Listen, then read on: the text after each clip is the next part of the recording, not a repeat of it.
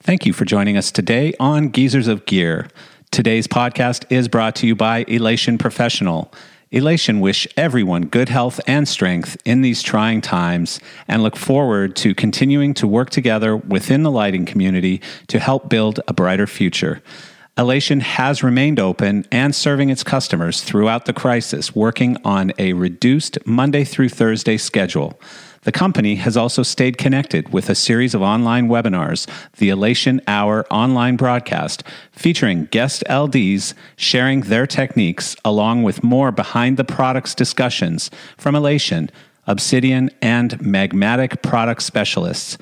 The Elation Hour airs live every Wednesday at 10 a.m. Pacific Standard Time. In addition, Obsidian has been running a series of free weekly training sessions. For details and registration, please visit Elation's website events page, Facebook events page, or the Obsidian Controls training website. Together, our industry will weather this storm and come out strong on the other side.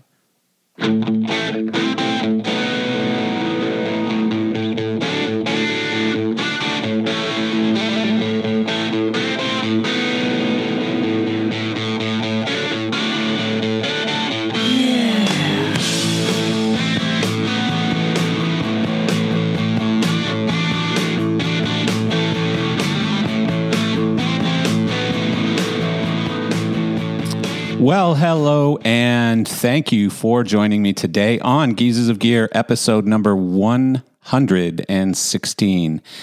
And so it's funny because this is actually, it's not funny at all, but this is the second episode number 116. And the reason behind that is because I actually recorded a very good and excellent episode uh, with Michael Richter.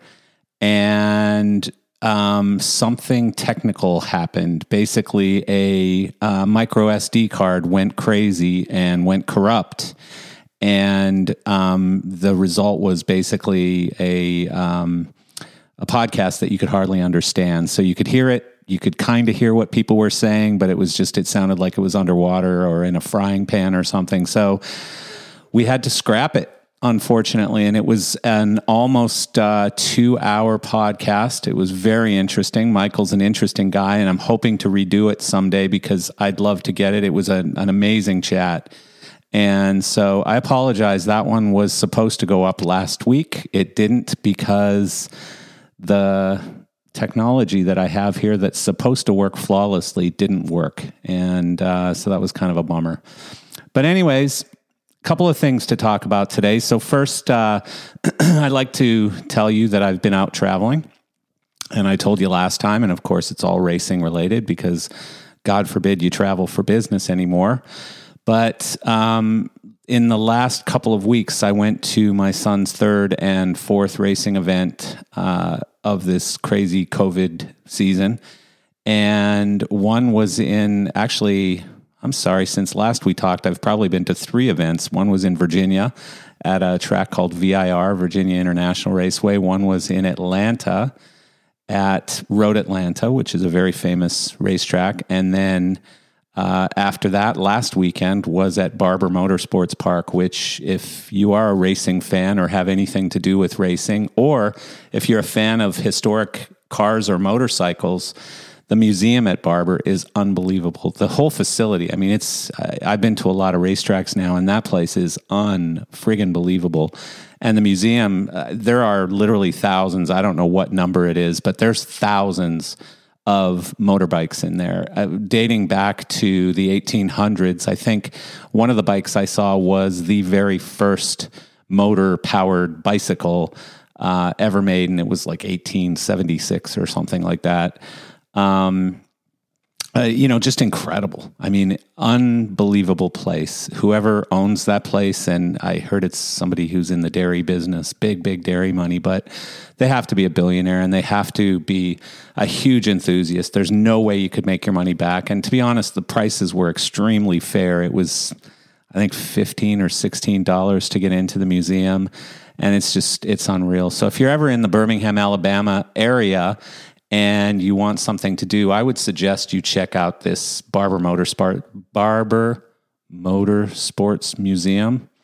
and um, you will not be disappointed. So, uh, but also, I will tell you that again, flights and um, even just being at events like that was pretty darn okay. You know, it's uh, the one at Barber, the race just this past weekend at Barber was open to fans and spectators. And uh, I don't know how many people were there. It had to be a few thousand. It's a pretty big track. And, um, you know, pretty responsible people. I mean, a lot of people watched from hills. They would kind of put out their blanket and separate by 10, 15 feet between each set of blankets, each family, each group. And um, anytime you were in restrooms or, sorry, bathrooms, I can't be Canadian anymore. Um, anytime you were in bathrooms or a restaurant or concessions or anywhere where there could be a crowd, um, everyone was wearing masks. Everyone was very respectful of people's space. And, uh, you know, really, I mean, I know a lot of people who still haven't been anywhere. They're still locked up and, or locked down, I guess is the appropriate term. And um, I'm just saying, I'm not saying that you should do anything that you feel uncomfortable doing, but I'm saying that it's okay. you know, it's it's really it's okay out there.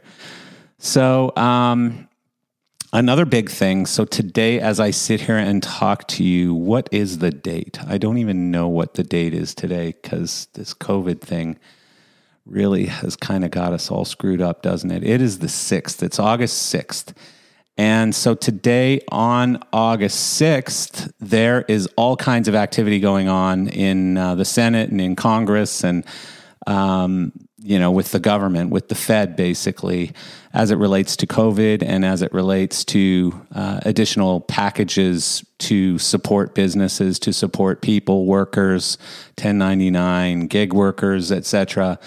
And um, we had uh, my weekly happy hour call last night with, I don't know, 60 or 70 people in the industry. And again, one of the people who joined us was Michael Strickland, who has been a saint for our industry or a, a guardian angel for our industry, um, a lobbyist, uh, uh, you know, just really a guy that's out there fighting for our entire industry and for the workers in our industry, for roadies, for lighting people, for sound people, for companies in our industry as well. And he's just done an unbelievable job.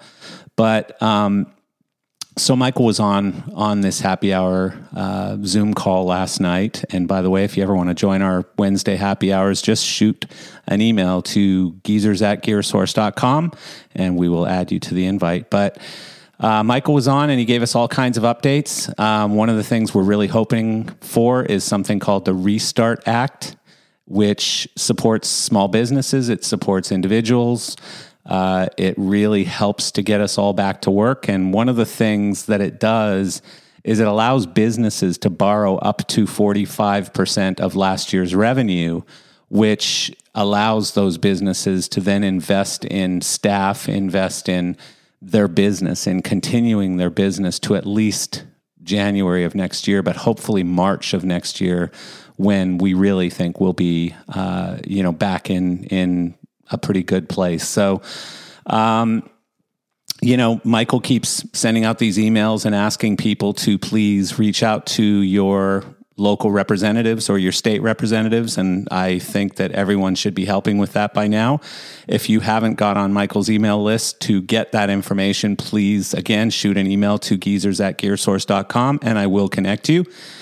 And uh, yeah, that's about it on that topic. And then lastly, there's uh, something going on right now that I'll call used gear gone wild. And um, what I'm seeing is, for the most part, large companies in our industry have be- behaved very well. You know, there's there's been um, no real, let's call it pants dropping in our industry uh, occasionally you'll see something and it'll kind of you know raise your eyebrow a little bit where you're like huh? Are they really selling that product for that cheap?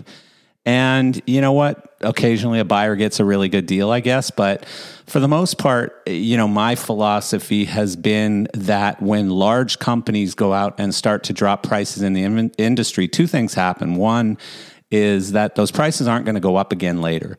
So it's not like you can suddenly go out and selling start selling large quantities of things for half of what they normally sell for and then expect that as the sun comes back out and covid is gone you're just going to double the price again. That's not going to happen.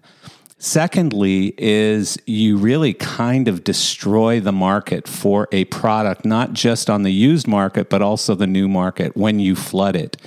And so I had one of the large companies out there, I'll never forget, one time came to me and it was right before LDI, and he came to me and said, Hey, we need to unload 2,000 Mac 2000s um, quickly. What price does it need to be at?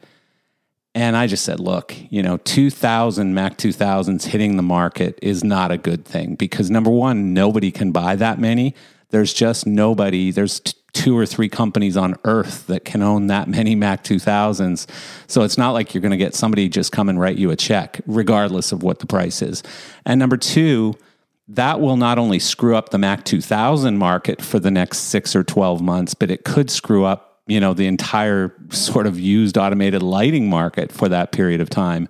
So, you know, you have to be patient and you have to be a little bit disciplined when it comes to the used equipment market. And that I'm not saying that as a person who happens to make his living in the used equipment market. I'm saying that as a person who has a um, not only an investment in this industry, but also a love and and passion for this industry. And I want this industry to remain healthy. So anytime prices drop quickly or quantities hit the market quickly, it causes problems. It ca- causes not just you know ripples, but it causes more of a tidal wave or a tsunami in our industry. And so the only thing I can say is that um, it's hard. I mean, I know it's hard right now. I know a lot of companies are sitting there looking at inventories, and some of these companies are large and they're looking at a half a billion or more in inventory in their warehouse that's not out on tour, that's not out on big rentals. And they're saying, God, I sure would like to turn that into cash. Well, you know, first of all, there's no buyers for a half a billion dollars in, in inventory. You just can't sell that quickly. And secondly, the impulse or the desire or the the uh, what do you call it? Um, the urge to drop pricing to a point where it just sells no matter what, because this is part of the sort of mandate that goes downhill. Is I don't care, get it sold, get it gone, and so then you start seeing uh, you know, moves that don't necessarily make long term sense. And so I understand that some of us have to make some short term decisions right now. We got to make some decisions that impact today in a positive way, and we can't wait and worry about tomorrow.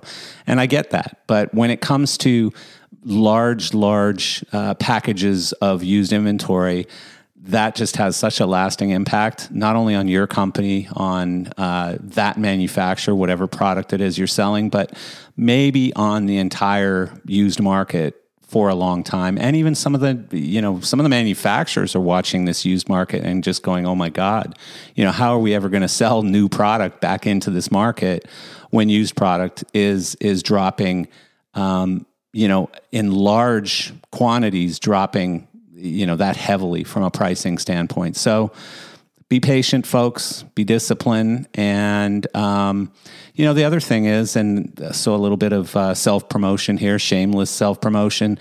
GearSource Marketplace is launching uh, this month, August twenty fifth. It will allow companies to list your own product, to control your own payment, to control your own destiny as it comes down to your used gear. Uh, it's a very eBay or Reverb esque uh, site, marketplace site with all kinds of crazy tools, multi currency payment processing, blah, blah, blah, and huge security, uh, lots of tools, very cool site. I hope you will use it. So, you know, again, our, our mission is to keep pricing up and to keep all of the companies, not just the large ones, but keep everyone not only fed with used equipment sales, but also just keep you disciplined and and not let the bottom fall out of the used gear market because that'll hurt us all. So with that, uh, today, a couple of very good friends of mine and people I respect very much in the industry have um, followed, not followed, I won't say followed, but they've taken the approach that, hey, we're going to be sitting around here for a while.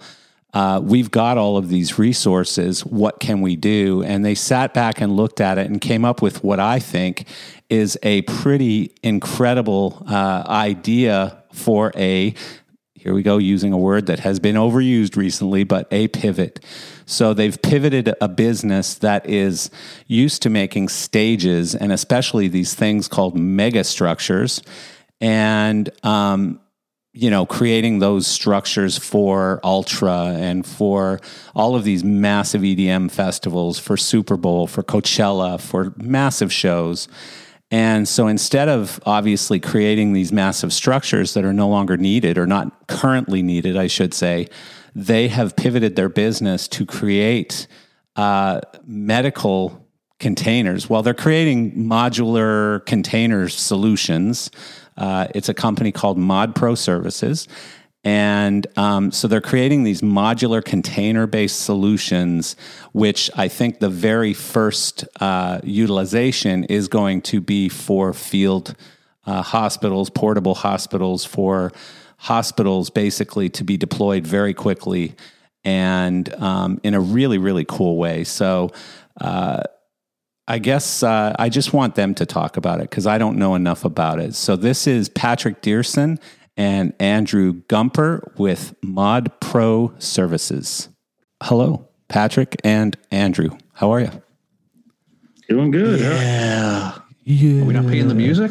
I, I the music for... already happened. The music happened like long time ago. I'll play it again at the end for you just so that Fine. you uh, feel like you're a part of it, you know? Whatever. Thank you. Yeah. Those Canadian tunes. Yeah. Anyway, thanks for having us. Well, and try not to in- interrupt Andrew too much because I know he's watching hockey on his. How big is that LED screen in your backyard, Andrew? It's like a 15 foot diagonal. Yeah. So you know I'm going to tell my buddy Anthony, so he's going to like wait till you go to sleep one night and drop a crane over over your fence in the backyard there and move it into his yard. That's also my other side hustle during all of this is I've started selling uh, backyard TVs. oh, that's funny. It's perfect. It's hilarious. So uh, for real, like people are actually buying LED screens for their backyards? I have three people right now that we're in talks with that we're just working out budgets and sizes and placement. Uh, so are these just super rich people or are you Basically, actually yeah. finding a pretty inexpensive outdoor screen that you can use? No, none of it huh. expensive, but um, it's um, yeah, it's a few you know, few people that in, want to enjoy their backyard more and have wanted to do it, and so yeah. I did and really liked it. That's really awesome. That is so cool. Like I, you know, I'm, I'm, uh, I guess way less cool and all of that kind of stuff. So I have one of those inflatable screens and a video projector that I'm still stuck with, right? And I remember when I got that, my kid thought I was the coolest person in the world, the coolest dad ever, you know, to, to put up uh, this thing by the pool so that he could do like dive in movies. But you know, now I'm a, it's fun. now I'm an idiot compared to you. There's always a bigger fish, right? There's got to enjoy the backyard. got to enjoy so the backyard. He happened to have some LED lying around for some reason, and uh, yeah, used for it. We all wanted true. to watch hockey, so that is true, huh? So this is kind of cool. This whole hockey thing that's going on right now. Like I, I actually I didn't know at first because I'm just kind of busy and I haven't had time to figure it all out, but you know, I happened to walk by the TV a couple days ago at like noon and I saw a hockey game on and it just happened to be my team, Calgary. And I was like, wait a second, what is this? Uh, you know, because one of the things about living in Florida and being a Calgary fan, as it would be if you were a Las Vegas fan or a LA Kings fan or whatever, is the games come on really late. You know, and and uh, I mean, when there's games starting at ten thirty, I'm not watching the end of that game typically. But uh, I've gotten old. My God, I'll be quiet, Patrick. So, you know, it's pretty cool that like right now there's what five, six, seven games a day or something. There's a whole bunch of them. Like five or six a day, like for twelve hours straight. yeah, it's twelve hours of hockey a day. It's fantastic. Yeah. And how long does this go for? This goes till October, right? Uh, they're predicting finals somewhere ending late, you know, right around October. Yeah. Yeah. Well, then That's doesn't cool. the season start? Well, I don't think that's going to happen. Oh, really? yeah. I mean, what a mess all of this shit is. It's just so it really crazy. is. We were, well, we were talking about that the, the other day because we so we a, a bunch of us were um, actually at Andrews, were watching the, the Knights game because it was the first Knights game on uh, a Monday. Yeah. Um, and so we were hanging out in the backyard in the pool and stuff, watching the, the game. And um, we were talking about the, like, you know, how, what is the next iteration of the season? And Andrew brought up an excellent point talking about, you, you know, you do need downtime, Yeah. you know, to, to recoup and prepare to get ready. So, um, you know, we're not really sure how they could go right into another season. I can't imagine they could because, like, honestly, I've always said this: playoff hockey to win the Stanley Cup in hockey is has got to be the most grueling sport there is. It really does.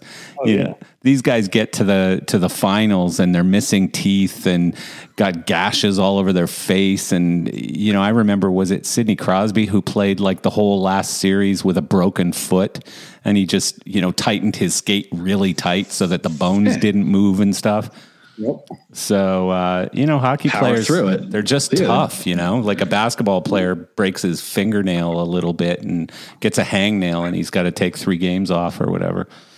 But uh, I mean, you know, there's there's all of that, and then you know, there's this other part to hockey that is largely dismissed because you just oh, it's well hockey. By the way, they're not just giant badasses beating the living snot out of each other, doing with, with incredible stamina to do these short bursts of massive amounts of energy for a very long time. It's all done on two very thin blades of metal yeah, on a hugely slippery surface. Yeah. Like just try doing that. Like I, I you know, I, I'm lucky if I can, I skate backwards without Yeah. breaking my head past 10 feet. yeah. Well, you know what's funny? I haven't skated since I was a kid, and and I don't know, probably ten years ago now. When my son was little, he wanted to try playing hockey, and it didn't go well. And um, but so I put on skates. I had to go out and buy, you know, and I, I didn't even know what skates to buy anymore because they're so different. Like I remember CCM Super Tacks were the skate. Right? Well, go try buying those now, and it's like, you know, they're all Really? molded and it's all this bizarre stuff with replaceable blades and all this shit, right? So, anyways, I bought a pair of skates and what I couldn't do, and I played hockey when I was a kid, but I haven't skated in, you know, I don't know, 40 years or something, right? And so I couldn't stop. Like I couldn't force myself to do the sideways slide thing and stop. I mean, I had no trouble skating forward, skating backwards. I actually looked like I knew what I was doing, but I was too chicken to just go, you know, and stop.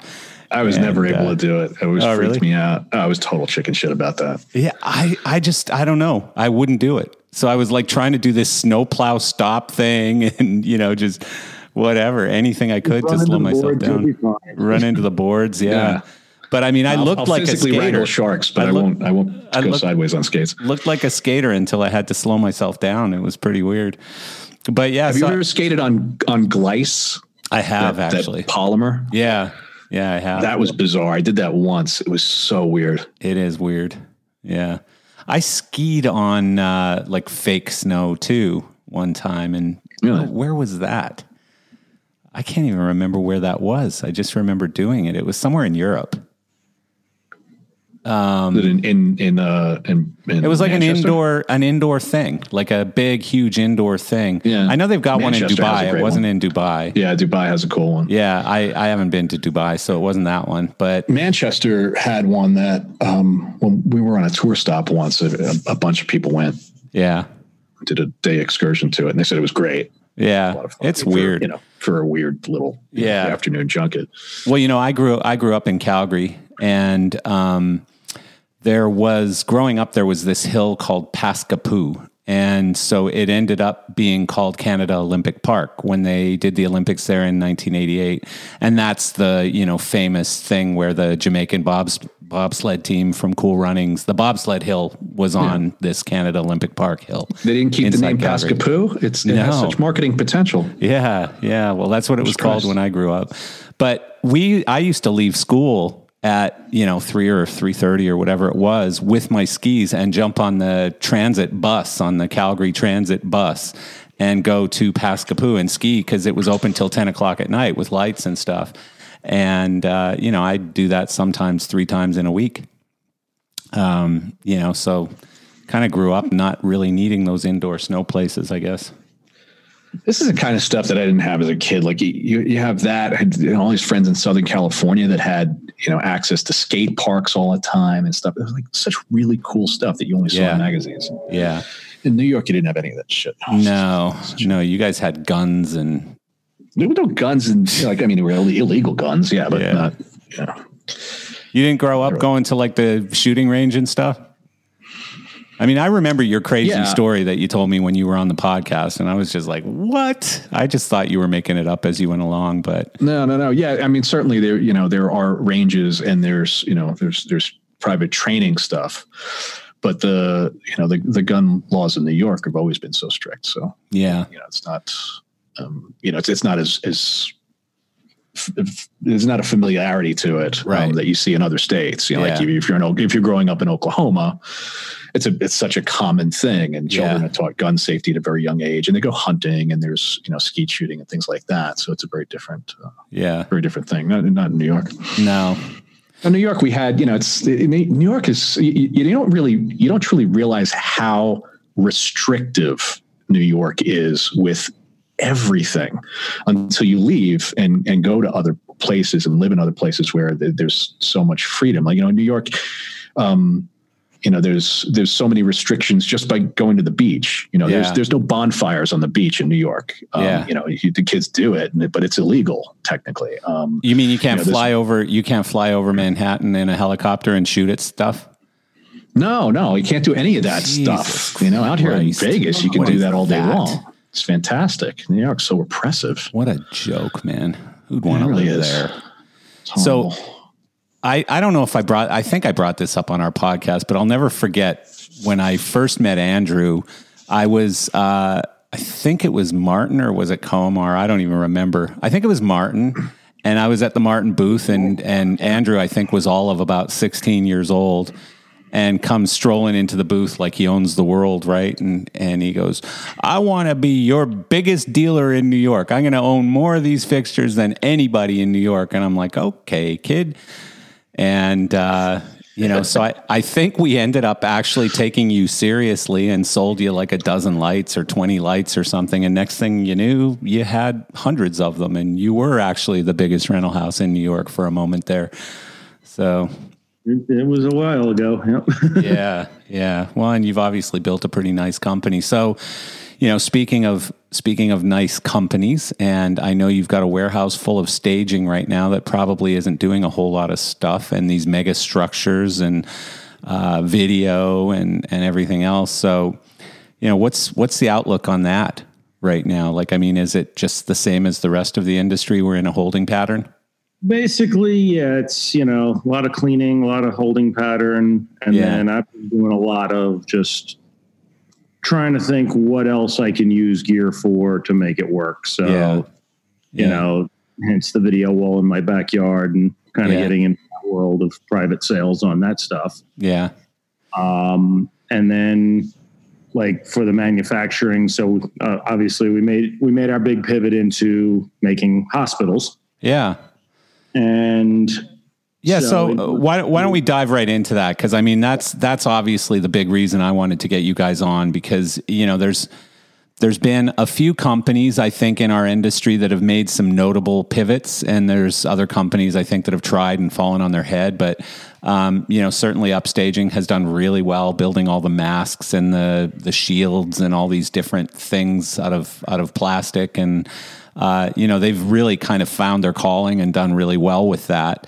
Um, aside from them, I mean, I've seen a few companies sort of try and do some things that maybe haven't PRG's gone done so some well. really great stuff with their thermal scanners and things PRG's, like that. That's, yeah, you know, PRG's done that, and you know, again, I mean, when you look at a company the size of PRG, that obviously doesn't move the sticks very much. You know, when when you're talking No, about no. yeah, But at least thermal it's a- scanners. Yeah, but Yeah. but they're they're what they've what they've done with that product though is they've they have created a product that is is useful and Yeah. robust and can be um, recreated en masse very quickly, which is great. And Right. I think as you know, I, I think there's a, a bit of a stall for them in in getting it out. Yeah. But I think once we start seeing venues open and the the what's what it's going to take to shift into all of that stuff, I think there's going to be a huge market for that. People are Yeah. really going to be scrambling for it because Yeah. they're you know they're so that's such a a, a venue focused business in general just by the nature of what Right. we do in this industry. Well, it's, that's just kind of like UVC as well. I know a lot of companies that have tried getting into UVC and not really done very well because, you know, you're going out there and you're trying to sell UVC to a lot of businesses that really aren't fully open yet or not really looking for that type of thing. And so I, I know some have been a little bit successful. We've sold a little bit of it in my company, but you know, it's certainly not something that I've said, hey, I'm going to focus my whole business on selling UVC because there's just this massive market for it.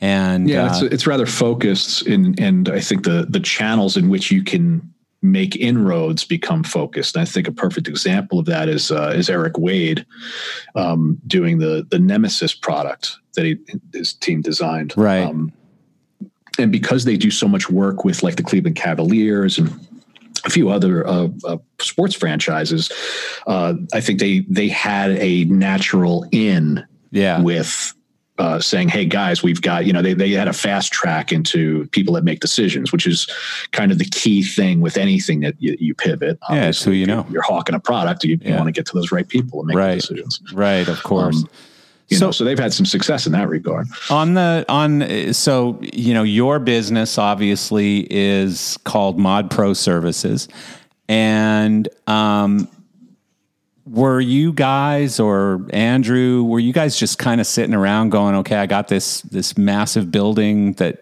you know i can't really do much in right now. I've got all these people.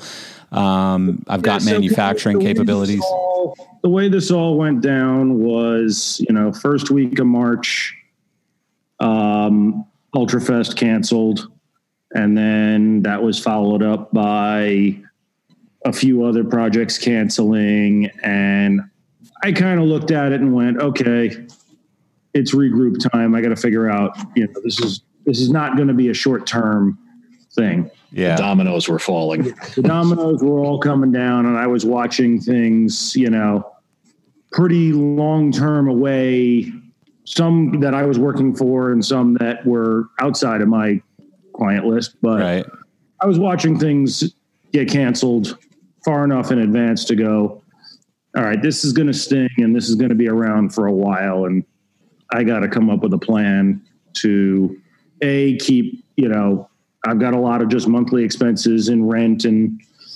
electric and building you know even if i was to just close the doors and hang on there's still monthly expenses. Right. I have a lot of employees that i didn't want to just put them all out on the streets. Right. And so and you know i wanted to keep busy. I am the worst at really being bored. I sat home bored for a couple weeks the beginning of quarantine and redid my entire house. So yeah. it's one of those things um, in that first couple weeks i was racking my brain and we had done some kind of modular container stuff in the past and for what like production offices and stuff like Well, that or like a touring touring displays. Uh, we did like a touring museum kind of thing, and so And he's we- downplaying this, by the way. This it was actually a very, very cool project that they had done, and um, it that It they had created this modular bunch of, of containers that would that were completely custom built from the ground up that clicked together and formed multi-level uh, art installation. It was basically a, a gallery, art gallery. that Oh, was wow. done. And then had a, a, second tier to it that um, had some covering, but was largely open and railings and everything. And it was a sort of VIP lounge area. This wasn't And how you did that Super Bowl show, was it? no, that no, was that was different. Yeah. But Um, so Yeah, it the- was- they had done it. The proof of concept was there because they had already made this. Right. Well, basically, the way it all came down, though, is I saw that happen. You know, we had done that, and I was watching. This was when New York was like, we need, you know, an extra fifty thousand beds, and they were trying to put stuff in the convention centers and bring in ships and any venue they could take and turn into a hospital. They were trying Yeah. And I was watching it. You know, basically, they were throwing millions and millions of dollars at it, and it wasn't working at the speed that us in the production world are used to. And it was costing way more for them than it should have. And it was all just rental. Yeah. And they were getting, they weren't even getting the right product. They were getting pipe and drape and no medical grade stuff at all. Yeah, the Brooklyn, the, uh, the Red Hook terminal in Brooklyn was turned into, a, I think it was a 600 bed facility that was literally pipe and drape. Yeah, I that remember went seeing in that. before any other infrastructure went in. So there, you know, there, there was there was other issues where they were they they were doing bids actually for lighting to to light it properly, and guys were going in there going, well. We have to dismantle everything if you want it because we can't access the ceiling. You've completely covered this place in a, a maze of an entanglement of pipe and drape. And by the way, how is this helping contain anything? This just sounds awful.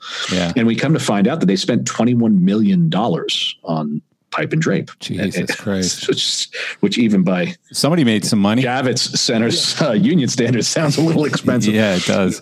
Yeah. But yeah, so the moral of the story was I, I went to the drawing board and came up with this idea and then was on the call uh, with one of your weekly, you know, uh, our happy weekly hour production call, happy hours. Oh, And It okay. was, it was We were right all around time. We were all kind of in that. All right, this is going to last, you know, a little while, and I kind of had this in the background, and I was working on it, and then we were talking about day 91 Yes, that, Yeah. that one. We are still talking about it. Yeah. And then lo and behold, the representative from AEG who was on had blurted out was we were talking about, you know, oh, well, things will get back to normal pretty quick, but you know, some of this stuff's going to move. And he said, well, we have renegotiated as of yesterday all contracts for 2020 re-signed for 2021. Yeah. And he went down the list of these very high level tours. Yeah, I kind of remember that moment. It was just kind of like gulp. Oh my Well, god. Andrew and I remember it quite vividly because Yeah. the two of us were looking at each other on the screen. Obviously, we can't see, but but we each saw the look of horror in each other's faces, Yeah. uh, going wide eyed because we understood the gravity of what that meant. Yeah. That, okay, Yeah. well, and Live it was Nation's right been around. It was right before age- that. I think we had done. Uh, I had gone on a bike ride with on the strip with Patrick, and that was where I first discussed it with him. I'm like, "Hey, I'm kind of working on this thing, and I think, No, that's right. Yeah, we were, think we, this might be something we wanted to, you know, kind of." they were sort of banging around the idea, right? and it was it was like, okay, yeah, we'll get to it. and Whatever. then that was the, you know, I think that was like a day later or something, and it was like, "Oh no, we're okay now. This is full steam ahead." Yeah, that that call ended, and within 35 minutes, Andrew and I were on the phone and said, obviously, we need to immediately pivot our businesses into something new. Yeah, I mean, it we- really we need to look looked at like you guys pulled this together so quickly. Because I remember, I don't remember which one of you it was. One of you called me and said, "Hey, I'm working on something. I can't really tell you what it is completely right now, um, but you know." I'll let you know soon or whatever. And then within days, it seemed like you had this killer website and a product, and you know you hadn't built anything yet, but um, you know you had the was- thing pretty dialed. So, well, that was actually the cool thing that we did is I, you know, we kept it all very quiet until uh, the website launch and all of that. We we actually had a product already designed, already in production, and when the website launched, we actually had a product ready to deliver. right. Yeah, and that was that's that was kind of the directive, you know, internally when we did this because we, you know, you, you don't do something like this without research. Obviously, You Right. know, if you're going to invest, you know, so much into manufacturing something like this for a completely different market, you you certainly want to know what you're doing. Is, uh, You know, and you got to become subject matter experts on this stuff very quickly. Yeah. And- well, and I want to get into a lot of that detail, but you know, we're kind of talking in code here because remember, people are listening. They're not really looking at anything. So, what is it exactly we're building? What is Mod Pro Services? So the concept was we would build a modular hospital, a rapid response hospital system that was able to be set up on site in record time. And my goal was the under 24 hour mark. The first 24 hours is your biggest life saving time. And whether it's COVID or whether it's a tornado, a hurricane, whatever, you've got to be able to turn around and set something up quick. And mm-hmm. I wanted to design something that was more for the longer term, not just for COVID. Right. So that was why we went into all the specifications, all the building standards, all the fire standards, and made a product that is not just pipe and drape. Yeah.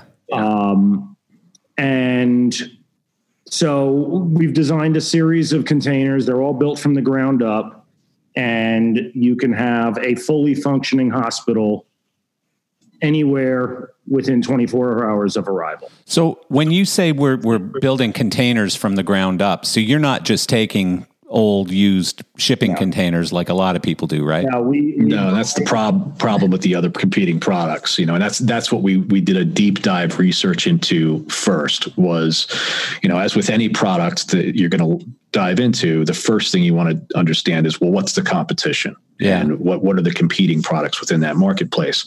And we looked at all at just about every one we could find. And what we were we we we, we noticed two things in the marketplace. The very first thing was most people were um, re- refurbishing shipping containers. Right. You know, everybody thinks that this is a great idea that you just refurbish stuff and oh, it's great for the environment. You just redoing it and it's inexpensive.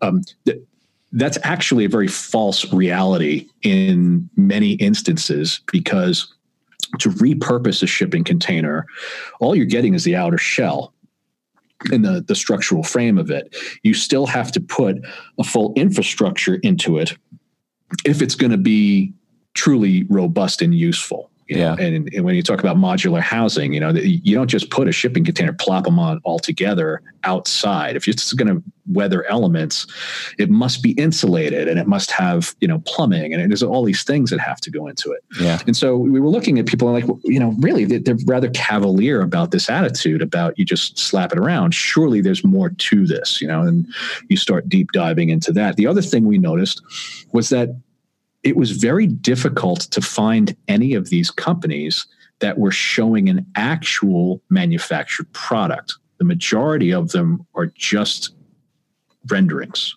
Hmm. And they're very good renderings, but the renderings nonetheless. And we we noticed that the the very few companies that actually did produce a product, the the products were they were fine. They weren't knock it out of the park great solutions. There was still uh, a lot of infrastructure that we were looking at that wasn't there. And so as as we started to come up with well, what's the ultimate product? It we we looked at well, let's look at what the true needs are to be able to deploy this type of thing quickly. And what that ultimately was was meeting the Army Corps of Engineers standards for remote field hospital setups. And, and why specifically that, Patrick? Why why Army Corps of Engineers? Well, f- first and foremost, there are very few government contracts in in regards to this type of thing that will even be considered without meeting Army Corps of Engineers standards. Okay. It okay. is the standard to which the United States um, sets for all of this type of thing. And in general, the United States is looked at as uh, being the tip of the spear and being able to, to do this this type of work. Right. Um, so their standards are very stringent and they're very complete. And um, you know, it, it, goes from everything from uh, specifying precisely how many laboratories for a certain number of medical staff on site need to be available devoted to them all the way up to dealing with fire suppression and how that has to go in. And when you start looking at something that is uh, any sort of containerized solution or not um, when you when you try to lay out a site and actually build it you realize yeah no wonder it takes two weeks to create a field hospital. There are a ton of uh, very specific standards that must be met and signed off upon um, for reasons of both general public health safety as well as that of, of staff members that are providing the services within right, this. Right, right, So that was the big push. So when Andrew, you know, brought this together, he the, the key thing was when we spoke about it, it, it we realized we need to put together a phenomenal team of people that can not only act quickly, but are also the pinnacle of specialists within their area of expertise to engineer this because we're not just doing a rendering design here we're we're engineering something from Right. the ground up Right. Yeah. and we have to build these from the ground up or else they're you can't meet these standards so an average shipping container wasn't going to freaking cut it you had to to Well, build this up and and Yeah, what obviously, Andrew, from your background building or your your your real job, I should say, building these mega structures. Not only did you know how to build a safe structure from a you know an engineering standpoint, something that's not going to fall over and crush and kill people, but you know obviously where to get the metal uh, how to work with the metal how to like you knew that business that's a big part of your business Well, already And the, the biggest kill for using an existing container is the second you cut a hole inside of a container, it's useless. oh that's interesting right it changes the it. engineering right It Yeah. changes the engineering. So Yeah. even if you're going to weld stuff around it and make it reinforced, great. Now it has to be retested. wow And every one of them would have had to be retested. So let me ask you on these containers are th- is there like basically a standard box and then from there you go into your eight different models or whatever? So we have one container chassis design, which is the main, you know, the eight corners of it, Yeah. top and bottom corners, the floor, the roof, and then So that's all the same no matter what, right? all that's the same. And then there's we can place walls and floors and you know anything we want in and around it, and that's all on a per design basis. Interesting. it's ultimately what we ended up with through the, the design and engineering of these were four models that can then be erector setted together to fulfill the needs of everything on a site. So the most, I guess, complex model we have are the laboratory modules. And the key thing to remember is that with all of these modules, they have plumbing, electrical, uh, HVAC, and and fire suppression built into them. Right. So, So, all of that- that's taken. That's something I'm really curious about because you know I'll give you an example. So one time I I was looking for an office space and I went to a building that was this really cool, super state of the art LEED building, right? And it was this building that had a center core that had elevators in it and that kind of held the whole building together. But every floor could be completely designed however you wanted it, basically. And it was like a typical office building, but every floor. So they had these channels through the floor that had air conditioning, electric, uh, etc. And you could just basically click attachments onto them. Oh, I need a, an air conditioning outlet right here. I need a, a quad, uh, you know, electric outlet right here. I need computer outlets right here. And um, it was just totally a modular building. Yeah, and it's it's great, and there's there's been amazing advancements in that over the years, Right. which a lot of which, by the way, come out of ironically enough, living here in Vegas, a lot of it comes out of casino design, Right. Because that's how they do the flooring. You know, you walk through a casino, you it's just you know gaudy carpeting and and very confusing maze of small aisleways. yeah. But the reality is, you can rip all of that up, and it's a giant grid of Right. electrical IT layouts because all of this stuff needs to be now networked and powered, and and they want to re redo that floor um, as they redo other elements within the casino over time, and So- having these modular layouts. But is that great. the sort of concept that these are built on? Like, do they all have runways of cabling and runways of No, air so the conditioning? structure the structure is the consistency between all of them, and then each one, each model has its own dedicated electrical. Okay. So you couldn't convert one into the other, for example. Not not really. It's not really designed that way. Right. Um, you know, while we're building them, it's more efficient this way. The other Right. thing, there are such standards when it comes to a hospital bed and the electric wire has to be a certain wire. The outlets have to be two separate electric panels. Right. You have to have a sink in there at this position. You need a night light. You need you know, bedside Call station. Yeah. yeah, Yeah. call station. like there's so many unique things to each of them Right. that if we were to put everything into every one so that yes these were truly you know yeah, a they just make the slate. cheapest one twice as expensive. exactly, Exactly. Right. Yeah. Yeah, because it'd be over engineered for its purpose. Yeah. Yeah. No, that makes perfect They're sense. already over engineered Yeah. but it, well, I know you too. I could only imagine. So, so are these things designed for temporary use or for permanent use in places where you know there wasn't a hospital, for example? the easy answer is yes Right. Either Um, one. either one i mean Yeah. these are designed to go in place and go up quick and you can either leave it there for a week a day a month or years Permanently. Yeah. Yeah. Uh, they're designed to last, but they're also whenever you decide and get bored with it, pick it up, move it, and take it to the next place. You know, the business plan for this is is not for COVID.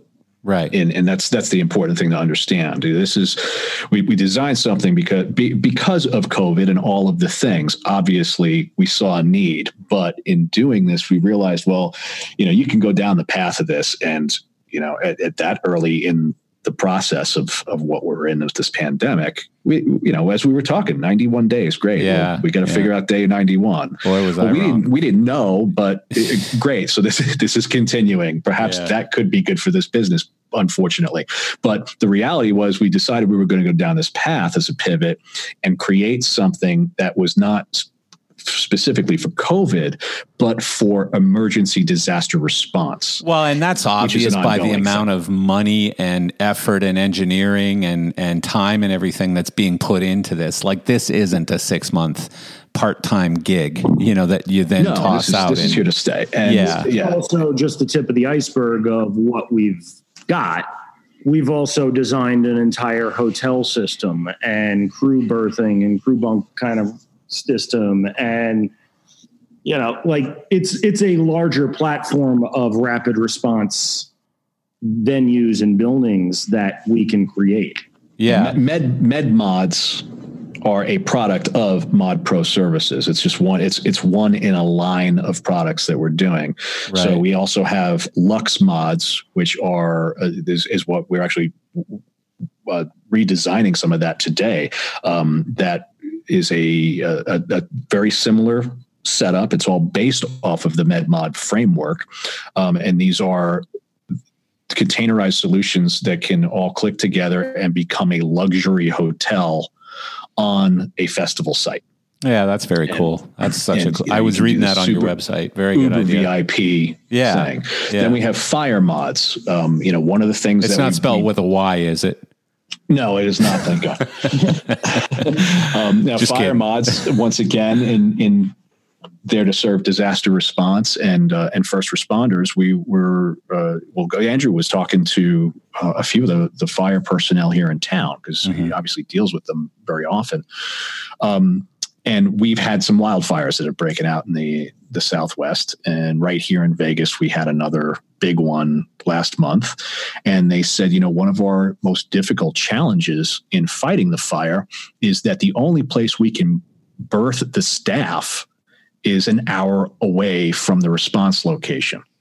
If we had a version of your medmod thing that could just stay on a trailer be driven very close to an emergency site and left there. You take the power unit away and just leave that there. And if we had a berthing unit, lavatory, and a mobile command center there, we'd be able to, to respond to these emergencies with with much more speed and accuracy Right. because we're losing so much time just shipping staff back and forth to get them up there to change these shifts. So that that brought obvious need to developing fire mod. Um, Yeah, that So actually reminds me. I, I I know some guys in Canada who build modular structures for um, oil uh, oil fields, basically for either offices or housing or whatever it is. And um, I really should put you two together because uh, number one, it might be a big opportunity to. so. Yeah. Yeah. Yeah. I mean, it, it's, uh, although that industry isn't doing that well right now either. But these guys have been doing this for a while, and and I think they've got a pretty cool handle on it. So you know, I'm still curious about the construction of these things. So if I'm gonna, if I'm, you know, you guys have designed a structure that's you know 10 units, for example. Is there some kind of a cool connection system where these things all connect together for electric and Wi-Fi and whatever else, or are they all just independent, or how does that all work? Um, so it's, I mean, we used our production background in this. So it's, you know, the networking is all fiber connections. It's all, um, the power is all Camlock and the plumbing is all quick release connections on both uh, water feed and drainage. Right. I so you can serve much. you can serve an individual unit, or you can link units together and serve them from very cool. say a main source. Yeah, very cool. And that's that too is another bit of flexibility when you just start discussing the Army Corps engineer standards of how this is done. Sometimes you would find yourself in a situation where you just want to deploy these inside, say, a giant convention center because you want the containment ability. Um, right well in those situations you have much easier access to um, to, to shore power to a, a, hard line for for potable water and things like that. So that becomes a lot easier. You're just linking them together and dealing with that. Um, if you're in a remote area and it's it's a true field hospital obviously you're going to need to serve these things a little differently so it offers the flexibility for that. Right right right. When we're looking at, at where we would use these things you know you have the opportunity obviously for for covid release uh, covid relief doing long-term acute care which is a, a, a very needed service right now. Um, but then we started researching other disasters where these hospitals were truly needed and needed in a much quicker fashion. And um, and we also did a ton of research talking with different people in different medical roles around the country. So, for instance, we had some people in Oklahoma that said, you know, one of our biggest issues is that we have uh, throughout Oklahoma, Kansas, uh, West Texas areas, this whole region has such remote and rural communities that they don't have access to proper medical care without an hour or two hour drive in some instances. Mm. The ability to set up a, a, system like this obviously offers a lot of attractive medical response in rural areas. Um, we looked at the I mean, so I'm sure many people will remember the, the Joplin, Missouri tornado that yep. tore through, I think it was like what, 2010 or 11, I think it happened. Um, you know, that went through, that devastated their only major hospital. It, it took it out completely. You look at wow. the, the, the, pictures from that, you know, the cars are flipped upside down in the parking lot. Everything, the building, the sides of the hospital ripped off. You know, it rendered that hospital all but completely useless. Well, that's an immediate response. You need help yeah. right then and there. So you can have a disaster like that take out your major medical facility and then you know very quickly deploy these and build them up so that within you know and, and when we talk about a, a 24 to 28 hour period of building these out we're basing that on what we would consider a 52 bed medical facility you know, and, and and these are completely scalable, so you can go up much higher and lower with that. Um, but for for about 52 beds, with all of the support structure that needs to be built into the system with uh, with laboratories and room for staff and and uh, command stations and things like that, uh, you can do that and deliver it from arriving on site to passing off to the medical staff to be outfitted internally within approximately 24 to 28 hours. That's insane. And that's, that's unheard of. Yeah. And, well, that's, that's eventually, right? That's once you guys have built up a, a warehouse full of these well, chassis, so as Andrew the, called the design of this whole thing. And, you know, I'm not looking to be in the rental market on these. I was going to ask you that if this is a rental uh, model or a sales model. This is a sales model, and the people that I'm selling them to are the rental companies. Okay. They are either the disaster relief companies or the actual militaries and governments that need them. Okay. Um, Yeah, navigating the, the the contracts process for government contracts um, really does require a lot of specialization. Anybody that's that's gone through this process understands that. Yeah. And a lot of the uh, well, I should say all of the disaster response companies that are associated with um, with with FEMA contracts, Department of Homeland Security contracts, any agency contract, they know that they have to go. Th- they're they've already been vetted at this point because that's what they do for a living. So Yeah. they, they know how to navigate that. They understand how to fulfill a contract and make sure they've got everything that is required. So this is is to sell to companies like that would serve that because um, this is just a tool to put in their arsenal to be able Right. to Right. No, that makes perfect it's sense. inappropriate for you know uh, companies in our industry that are are I mean, I do think you'd be very hard pressed to find uh, you know a company that specializes in in dealing with government. Well, and I, I like that. think There are very where few of them. where you fail is when you try to be you know everything to everyone and and okay yeah we got rentals over here we got sales over Yeah. here we can do this we can do this we can do this instead just And- and team up with the guys who know and and you know share the wealth with them right Exactly. And Yeah. and then the other thing that we can offer though is we are here to support and we do have the infrastructure and the crew and the people and the gear to help set these up on site. And if someone says, "Oh yeah, I just bought these but I don't know how to set them up. I don't have the people." Come in and you do it. We can take care of it, yeah you know, but they actually would be the one that owns the product. And this was a big. This that's a, an excellent point of this whole thing because there was a massive push that Andrew and I had discussed very early in this. That was, you know, and we, we've we've been through this process now, so it, we we tend to to stray a little bit from one of the major motivators to this. We are, are wildly concerned about our industry and the people that work in our industry, and you know, we have not been able to generate work for people because of the nature of what's happened to the live events industry. right And we we looked at this solution and went, my God, we ha- we can put an entire workforce back because this is what they do already on festival sites. They build the stuff. They build out these trailers and things, and it, this is absolutely within their lane. And it's just we're, we're just not putting speakers up and throwing a show. We're here to save lives.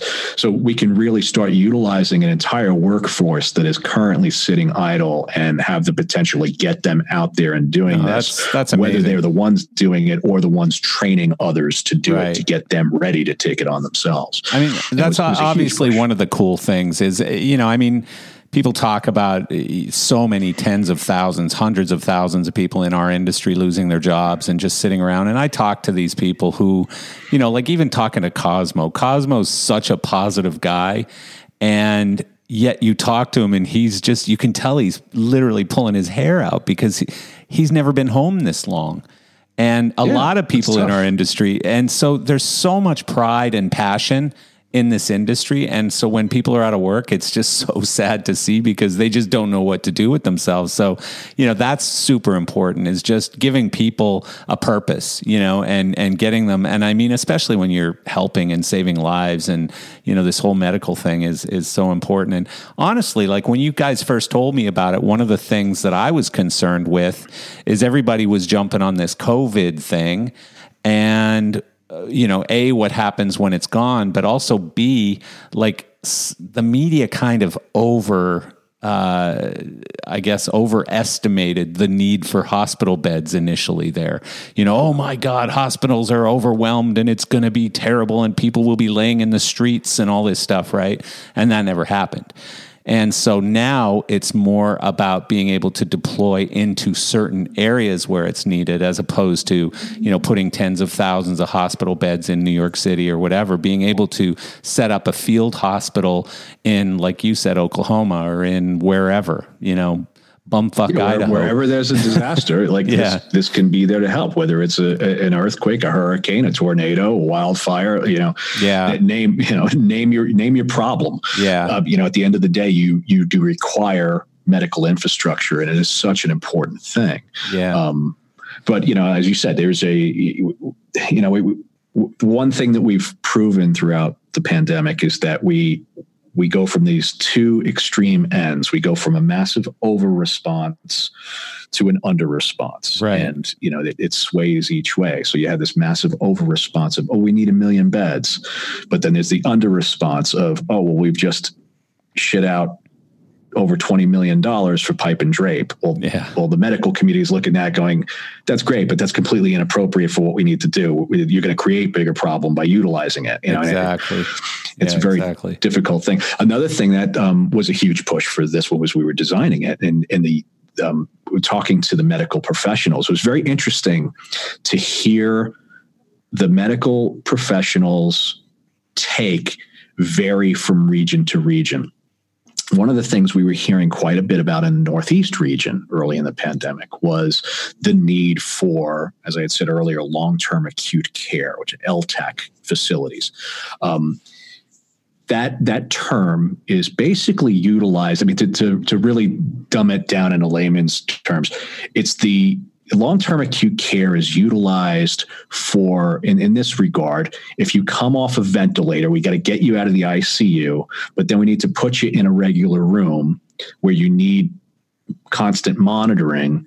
And then you're at that cusp where you're not ready to be sent home yet and we still want to contain you a bit but we just need you out of the hospital because we need to free up these beds for people that that are are, are earlier in the stages of a problem Yeah. and they they need more care. Um, we saw a big problem in New York when uh, the, Governor Cuomo went through this horrible problem of the elderly being denied their beds coming out of the hospital yeah. and what, what we were seeing was the, uh, the the the assisted living facilities were trying to give away the elderly's bed. So if they get, went into the hospital for COVID, the assisted living hospital was going to be very quick to give that bed to someone else because obviously you're not there, the money's not flowing, right? Right. And so. The, the elderly were coming out of the hospital and not, and not having a place to go back to. So Wow. you know, homeless elderly. Oh, this isn't going to work. And you know, there was there there were cries of corruption for this, saying you know there there were accusations that uh, oh well, you know a lot of these people are Medicaid, Medicare, and then you've got tons of people with private health insurance, and that pays vastly more. So of course they're going to fill that bed with a private insurer, and blah blah blah. Right. Well. Of course, the governor must step in and put a mandate down. You know, he's got to stop corruption or, or head it off at the pass. So Cuomo said, you know, this is not going to work. It's illegal. You're not. You, you must take these people back to their beds. Right. Well, we did that, and unfortunately, in the the midst of this, there were bad tests that were giving false negatives in a lot of these instances. So elderly that were actually still communicable were being let back into assisted living facilities Yeah. I mean, there are these horror stories of these facilities being wiped out. Of course, you know, people yeah. screaming, "You've you've killed my grandmother!" And so now you have a politician that has been put into a double bind situation, and there's there's no winning. It's, there's only a loss. He's damned if he he lets these people back in. He's damned if he doesn't take action about letting these people back in. He can't win. And you know, this is something I've always touted throughout this pandemic. Is we've we've asked we- we're at we're facing something that that we quote unquote call unprecedented, and we get a little numb to an overused word, but our leadership is in fact dealing with something unprecedented. And you know regardless of how we may personally feel about their their handling of things the fact of the matter is none of these people ever dealt with it in their lifetimes. They've never dealt with anything at this magnitude with such ambiguous complexity. And we're asking them to make decisions in rapid fire time these guys don't even get a chance to think about it they just got to do it and react Yeah. and then we scream and yell about them for making the wrong decision Right. and in most of these instances, such as this, there was no right decision. You, you, you couldn't know that those tests weren't working. yeah. So what was what was the problem that you could be a part of solving in that situation? Though? Well, so in the, in that regard, the the one thing that most medical experts seem to agree is that time heals, and the more time you spend isolated and in a care facility, a long term care facility, you have a, a much better uh, way of not being communicable by the time you walk out of there. Right. But then there's also this big push of like, okay, well, we are running out of hospital beds. We do got to get people out of here. But where are you going to put them? If, if if if there's a chance that they're still communicable, well, if you put them in a field hospital that's appropriate and made properly and can deploy quickly, well, this can be set up in an area, an unused area, such as a parking lot or a park or you know whatever that may be, and you can have an infinite number of of patient rooms to keep these people for another week, two, three, whatever it may be, before allowing them to go back. So it's it adds another significant layer of safety. Yeah before you can you know. No i mean that's that's amazing and that's that's obvious. But again i mean the the more impressive thing to me is that you guys have kind of literally kind of thought outside the box here and and figured out some other uses for like you said vip suites hotels. Um, you know i could see for disaster relief like you know when they bring out these cruise ships to New Orleans or to Florida or whenever there's a hurricane coming through and they think they're going to use a cruise ship for extra hotel rooms. Um, it usually ends up being a waste of money. But, you know, the fact that you guys could actually, uh, you know, probably create you know one container that's got four little rooms in it or three little rooms in it i don't know if you've already worked on something like that but you know eh, there just seems to be endless possibilities for it as long as you can build it you know, well and, and efficiently and then deploy it really quickly. Uh, you know, that to me is the answer to, to everything. So, yeah, it was, it was certainly a, a it was a perfect storm for this because, you know, people don't, I don't think people really understand the Andrew's success and what the capabilities are at his company. Um, you know, it tends to to get lost, I think, a bit in the mix, or people don't realize. But you know, Andrew has this massive 250,000 square foot space that does, isn't just a warehouse. There's a rehearsal space in there with full offices for production personnel. There's a full manufacturing facility. He's doing all, you know, that mega structure. They're making that yeah, in house right there. Know, it's incredible. And, and I don't think people really understand the level of manufacturing that AG Production Services does that they're they're not just you know lighting and video and some staging and this this you know big arch thing that shows up at some events. Like it, it, it, he has amazing levels of ability there. And so when this came around it was like wow we we have a, resources sitting here. This is this is an engineer's playground right now because yeah. it, it's doing fuck all and we can make something really cool. Yeah. And, you know, I think one of the things Andrew and I discussed when we were talking about figuring out how to do this, we were talking about assembly line layouts. And Andrew had this, you know, he's really good with this vision of, of figuring out the, the modularity of his own space. And so, well, we'll, we'll, we'll turn these two bays down the whole run of the warehouse into layers of the manufacturing process. And I realized that if if we have that and then i'm looking at the rest of this warehouse that's really just filled with a whole bunch of metal that's not doing anything right now. And i said well what's to stop us from continuing that? If we get a big enough order to, to do this and this ramps up we can literally turn this into a boeing like manufacturing facility very easily because all of this is just pushing these metal boxes around and we have the stuff to do that right here. We've got tons of motion control and trussing and steel beams, and we can we can just keep going. There's no no stop to yeah. it. All we got to figure out to do is what we're going to do with all this other metal that we're not using until you know next year. Well, we can yeah. stash that anywhere. Yeah. So w- when you guys first started designing this stuff and putting it all together, I, I assume a business plan of some sort was thrown together. And knowing you guys as well as I do, it was probably you know less of an important part of it all than getting the thing right. I mean, you probably were uber focused on just building the right product.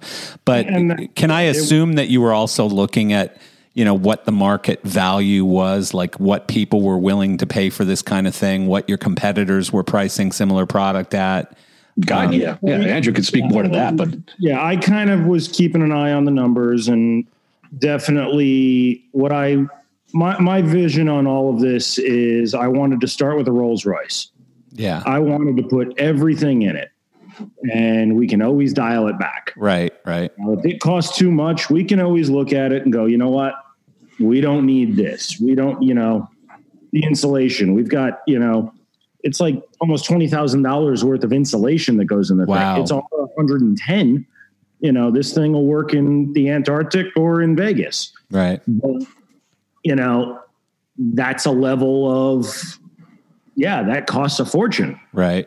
but it's the Rolls Royce, and we're going to hit every single notch of these things have to operate anywhere. These things have to, you know, meet all the standards, and that's just along the list. And Yeah. you know, at the end of it, came up with a number, and yeah, the number shocked me a lot more than I think I was expecting. Can can we discuss that number or is that not something we want to talk I mean, about we- here? you know, it's each container Yeah. is roughly a three hundred thousand dollar container. Yeah. Um, Yeah, I mean, we're- We're talking about the medical business though. This that's not a lot of money, right? A full fifty bed facility is between twelve and fifteen million dollars, depending on if you're in a you know attaching to an existing facility and using some of their infrastructure or standalone you know in the middle of nowhere Well, and typically you guys are providing these. I'm guessing you're providing these full turnkey, right? So it's got hospital beds and lighting and all the So- things. it has everything except for the beds actually Okay. Um, the beds are a very unique thing each hospital system has tremendous amounts of beds Right. they use them for all their different patients and- Well, yeah, and you wouldn't you wouldn't want to provide an X bed and they want the Y bed or whatever, right? Yeah. Well, Well, there's quite quite frankly, there's there's a, a more pointed issue there, and that's the politics of dancing. Yeah. When you're discussing doing business with the government and doing business with companies that specialize in government contracts for disaster relief, the first thing you realize is that they have a network, just like anybody in business has a network of providers and partner suppliers. Uh, that's very much a part of the field hospital industry, and it it often is is mission specific as well. So you know you you may need to provide full operating rooms. Well, we are not in the operating room business, but there are companies that absolutely specialize in that and are specifically partnered with disaster relief companies to provide that. And the same goes for bedding and for nursing call stations for full monitoring and Yeah. the wireless monitoring that's done in modern hospitals and all of those things.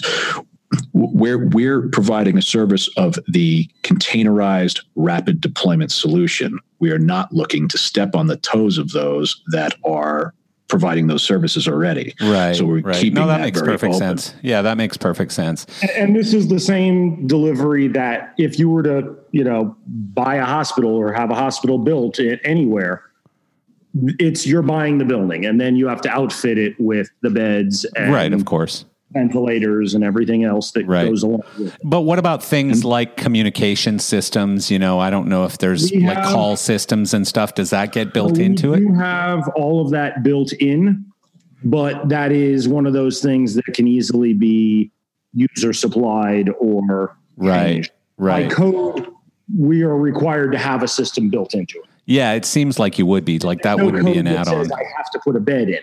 You Right. know, Right. but in order for it to get certified, it has to have a nurse call, you know, pull string whenever you're sitting on the toilet and your heart doesn't feel right. Right. So so how many times So- have you sat on the toilet and then called uh, Patrick from the I mean, I did have to test it, you know. So I mean Very thorough. the the price that you just mentioned probably answers this question for me, but will we see, you know, ultra VIP rooms and like a cigar room and a, a whiskey room and a frickin' whatever room? Well, I mean, the good thing about the hotel and other side of things is you are not required to put hospital grade finishes. right, right. So It's a That very changes different, everything, yeah. very different animal. Yeah. it is a very different animal. I'm not saying it's going to be, you know, it is still a, you know, an expensive piece. Right. The insulation is going to be there no matter what. Yeah.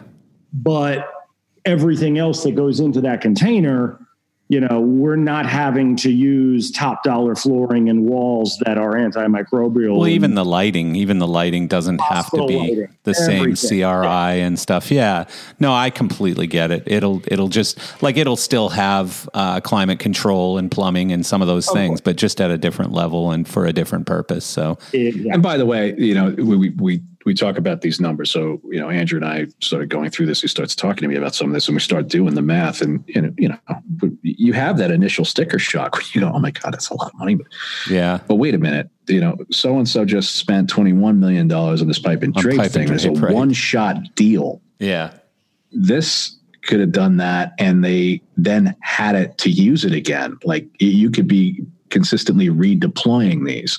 You know, these things are are not one use facilities. They are built to stand the test of time. So, you know, you you make this investment, you know, we we're we're engineering this to be a 10 to 20 year life before So- you start redoing the interior. that's a great and- point. retro. So now, is there a um, like a, a transport system for these things where like there's a roll on or roll off truck? Where you know they can put them down for a certain period of time in one Well, it's built location, and then they can remove it's them. built- the transportation system is the intermodal network of container moving.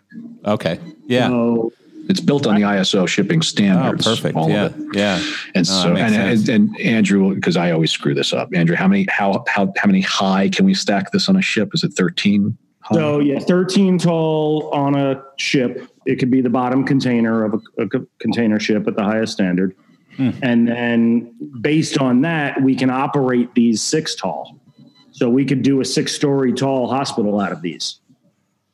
Very cool. That is outrageous. Well, and then Yeah, how do you get between the stories, though? So we've Have you guys created a modular elevator? Yes. Get out of here. Designed of elevators and stairwells. That's and, insane. Yeah, which is which plays very much into the the the Lux mod uh, Of course, yeah. That's thing, you know, so because cool. you want to do a multi-level luxury hotel out of it.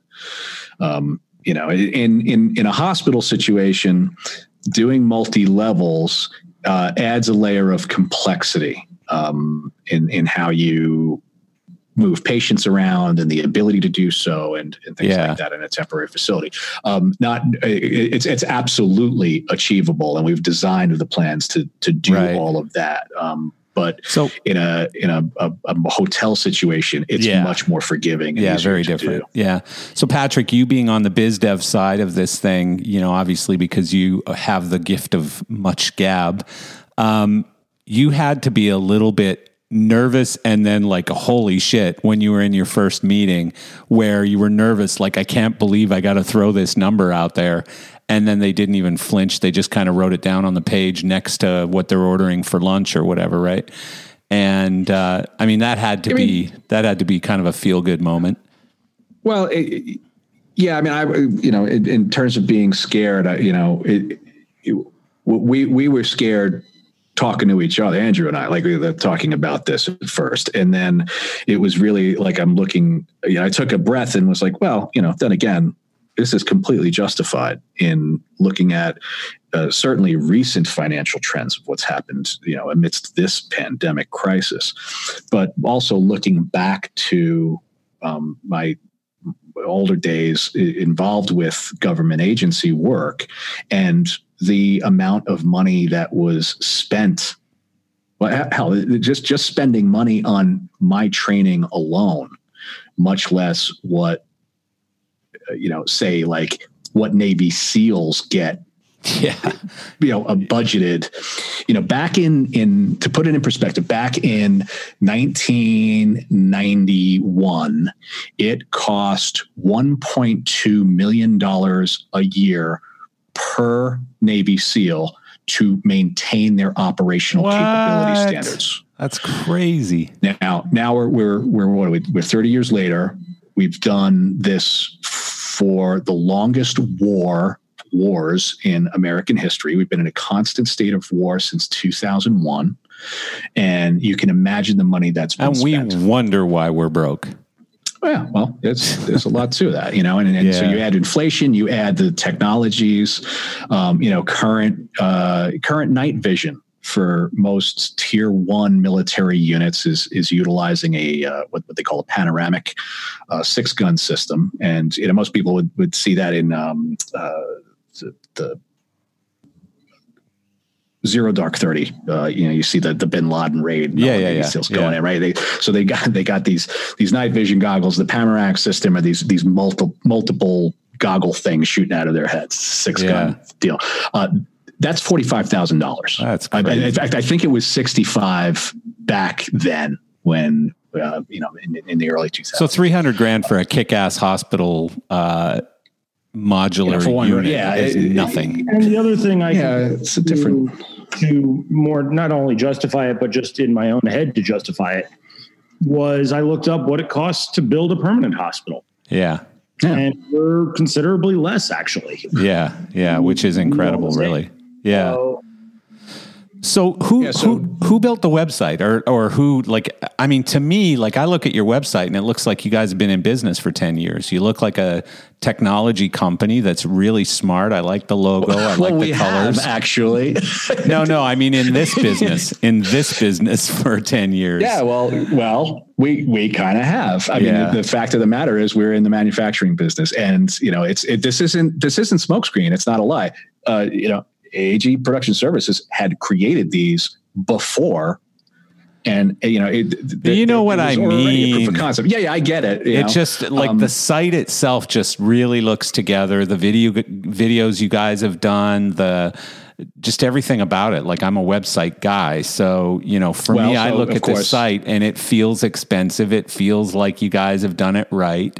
You know, it doesn't feel. I'm not saying you're a fly by night company. It doesn't feel like a you know a startup um sort of business it just feels really kind of expensive you and didn't cool. see the first website I did. Yeah, yeah, yeah. mixed yeah yeah well we all got to start that, that was the original, right? Yeah, you had to start Yeah. somewhere. And Yeah. so when we realized, okay, we're doing this for real, um, it- you know, we we yeah, immediately, well, we we need a web presence. So people have need, expectations your clientele logos, is we need high end yeah, the whole nine. Yeah, you, Yeah. got to be right. And I said, you know, we really do need to uh, for the people that you're going to speak to, you got it has to look appropriate and Yeah. obviously hit the mark. So um, I had slapped together a, a very quick website just to have a web presence um, Right. that wasn't nearly as nice, and and uh, it was it was just to hold us over for a couple of Yeah. weeks because this was moving so fast.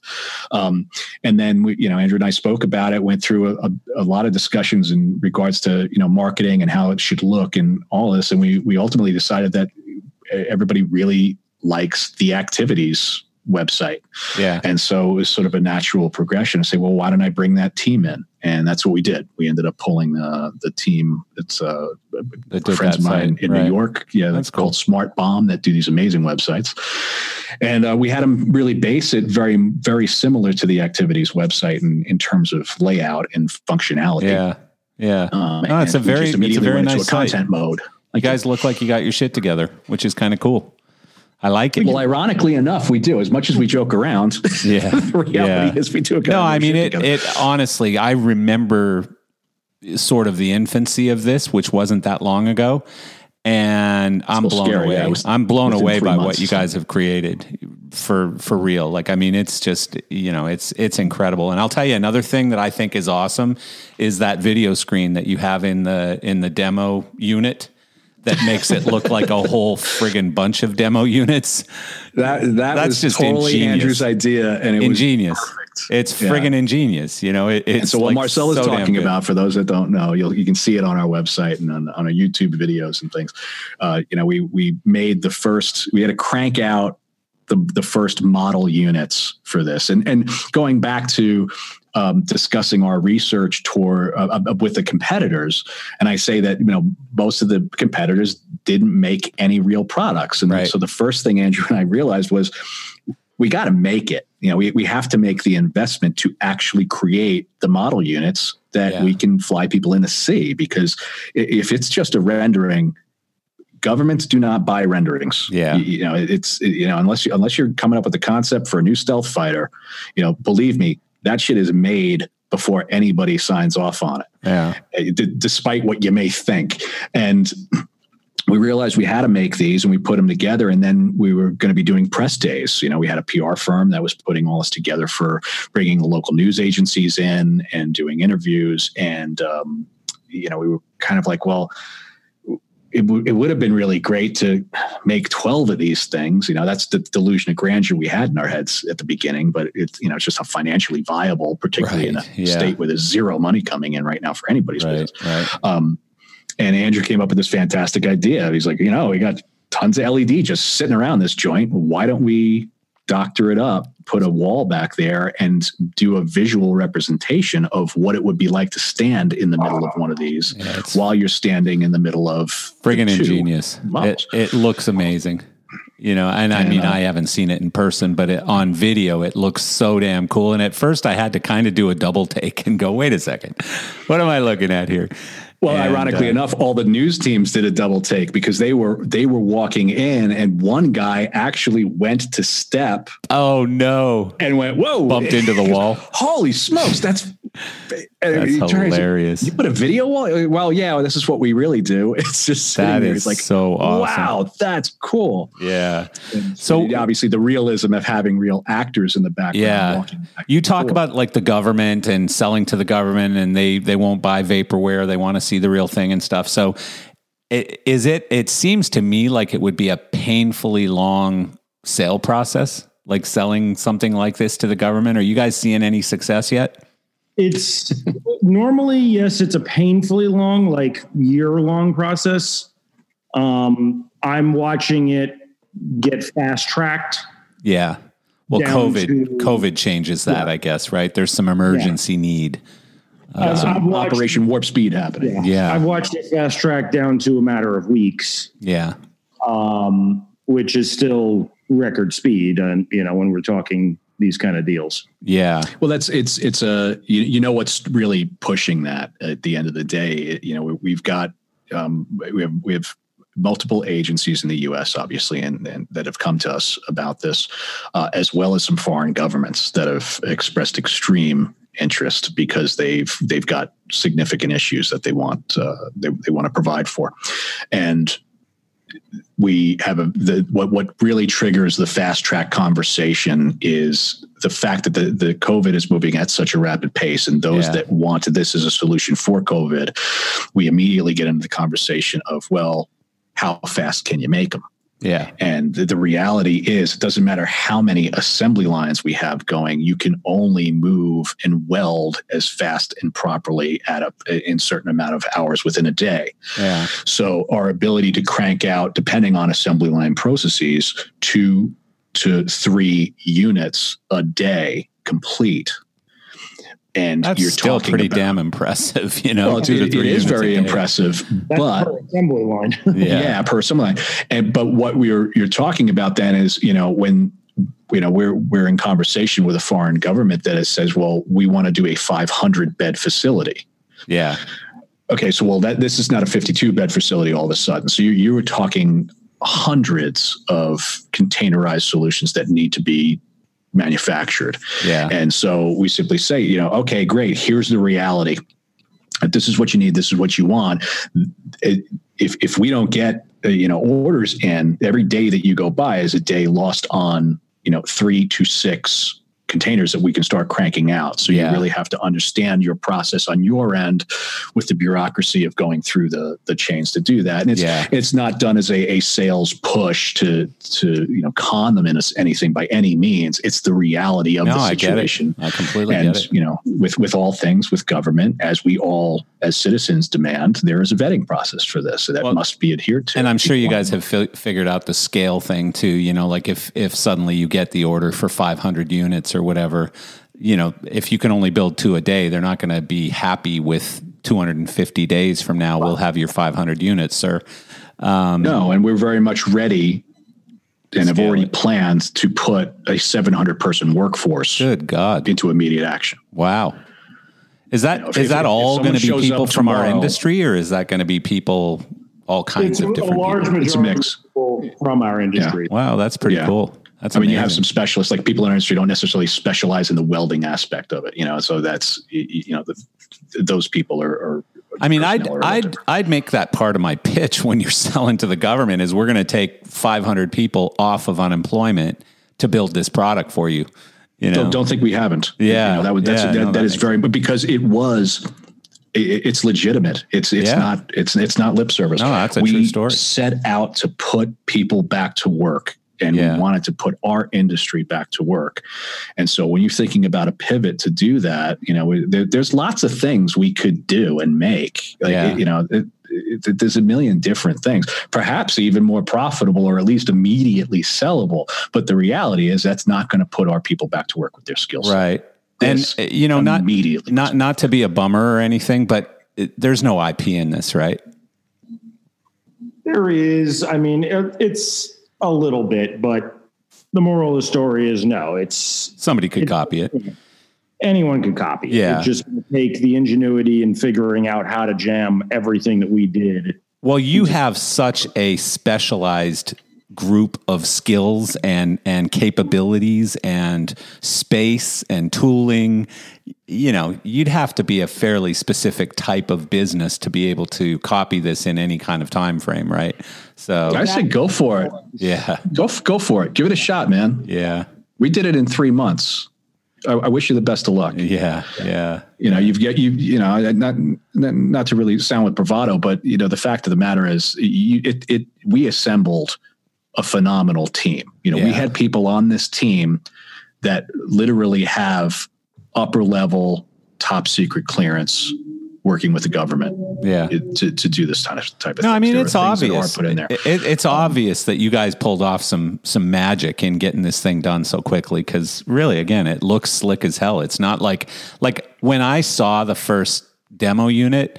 I expected a rusted out container with a couple holes cut in it and maybe, you know, some rented hospital bed pulled into it or something, you know? Well, quite frankly, that's the majority of what the competition is. They've just got really great coats of paint on it, put Yeah. gloss, and you know, it, I, I just didn't expect In something fact, so um, slick, you know? uh, uh, what was that? There was a hospital. It, it was just on the news. Somebody sent it to me the other day. There's a hospital in New Jersey that was bragging that they had done this, and they have they they have it working. They've got uh, a, a dual container set up in the parking lot just outside the the emergency room entrance, um, and they they they had the press there. They did this huge press conference. We were very proud of this, showing it off, and you know, and okay, you know, good on them. But they then showed the interior of it, and it looked like shit. it, it, it had well, it, it has no infrastructure, so there's no insulation. So right now, this works for them. I'm not sure how it's going to work in November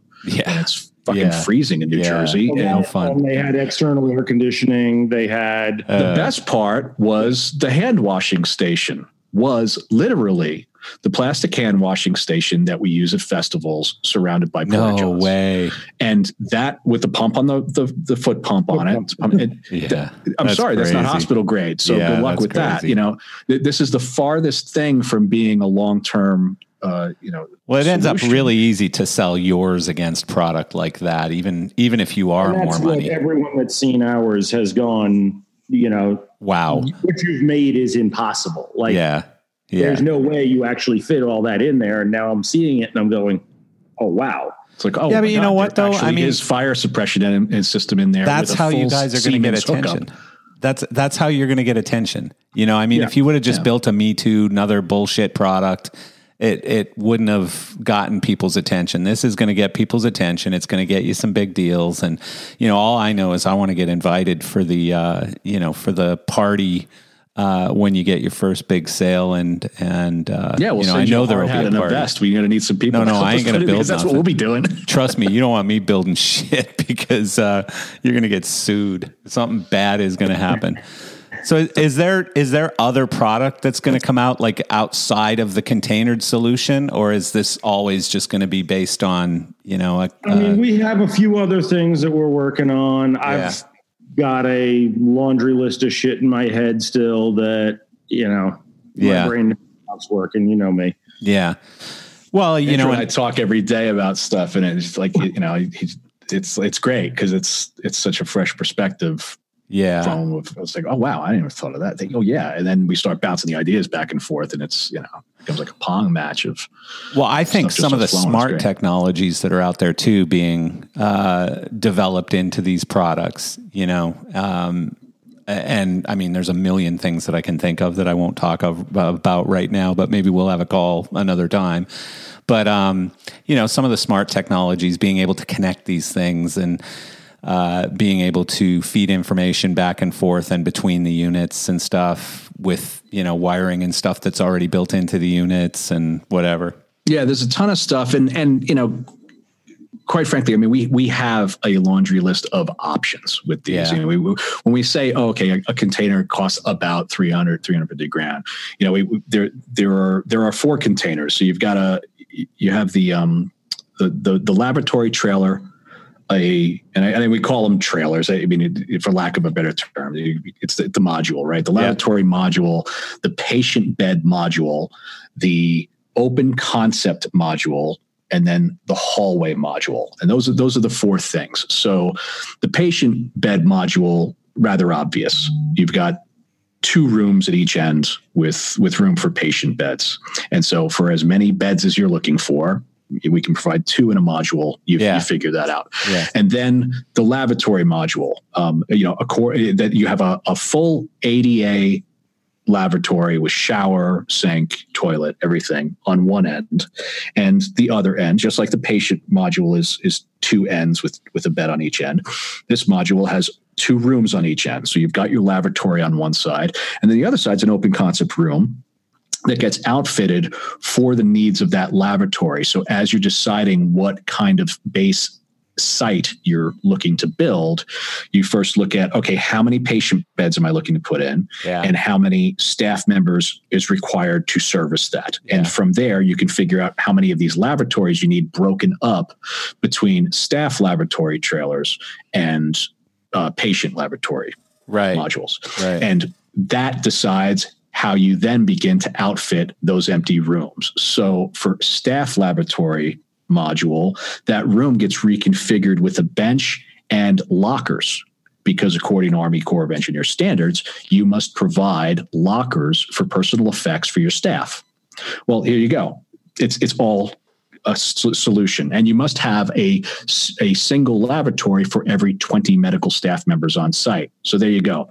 This room gets twenty lockers right there, and you wow. you fulfill that that requirement in one shot done. That's why. Now we look at the patient lavatory, and patient lavatory, you need a certain amount of storage rooms per patient number and certain amount of janitorial rooms with mop sinks for each. Well, then we decide, all right, does this one get a mop sink or does it get shelving for just storage or is it both or, you know, and so you're customizing. Yeah, very that. cool then the open concept rooms all get clicked together to create open spaces for all of the other various needs. So if you need an operating room, well, there you go. You just figure out the square footage of the operating room you expect to have, and you put these trailers together as right. the concept wants to create that. Right. Um, if you need a lab- laboratory, if you need a, a biohazard storage area, you, you, know, you do that. You need meal prep stations. You need meal prep stations for patients, and you need meal prep stations for staff, separated. So do, you need break rooms. Do you guys have like this this um, design software or whatever, or is it just like CAD or something? Yeah, we're just doing CAD. You, okay. know, you, can build this out in any CAD. I mean, we we obviously we use Vectorworks for just about everything we do. Right. So all of our stuff is, you know, we've got hybrid Vectorworks symbols so for all of these that we've we've made. So you can, we can sit, create a site. Yeah, you can quickly. sit in a conference room with a client and drag stuff around and say, yeah, this is roughly what it would look like. Absolutely. Yeah, yeah we can bang around That's the ideas cool. very easily for for figuring out what the the site layout should be. So if it needs to be a specific site, you know, there's different ways that a client approach this. They, you know, some of them look at it and go, okay, well, I just I'm a disaster relief company and I need a basic setup system. So how how can I reconfigure these? Yeah. And what are my constraints? You know, we we lay it out that way.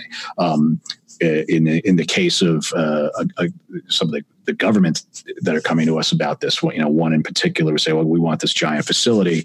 How do we lay that out?" And and it's not just a all right, here's the bunch of trailers and kind of a layout. It's a no, here's how it gets laid out. And this is what we suggest for a, an overall site operations standpoint, because you must think about vehicular traffic around the site, how you're dealing with laundry pickups and laundry deliveries from external services, or are you going to put those laundry services in the facility and, and make open container modules that have the, the laundry services? How are you dealing with um, biohazard waste storage for the vehicular pickup of that to be removed from the site? How do you deal with uh, ambulatory deliveries? How do you deal with potential uh, patient uh, dismissal?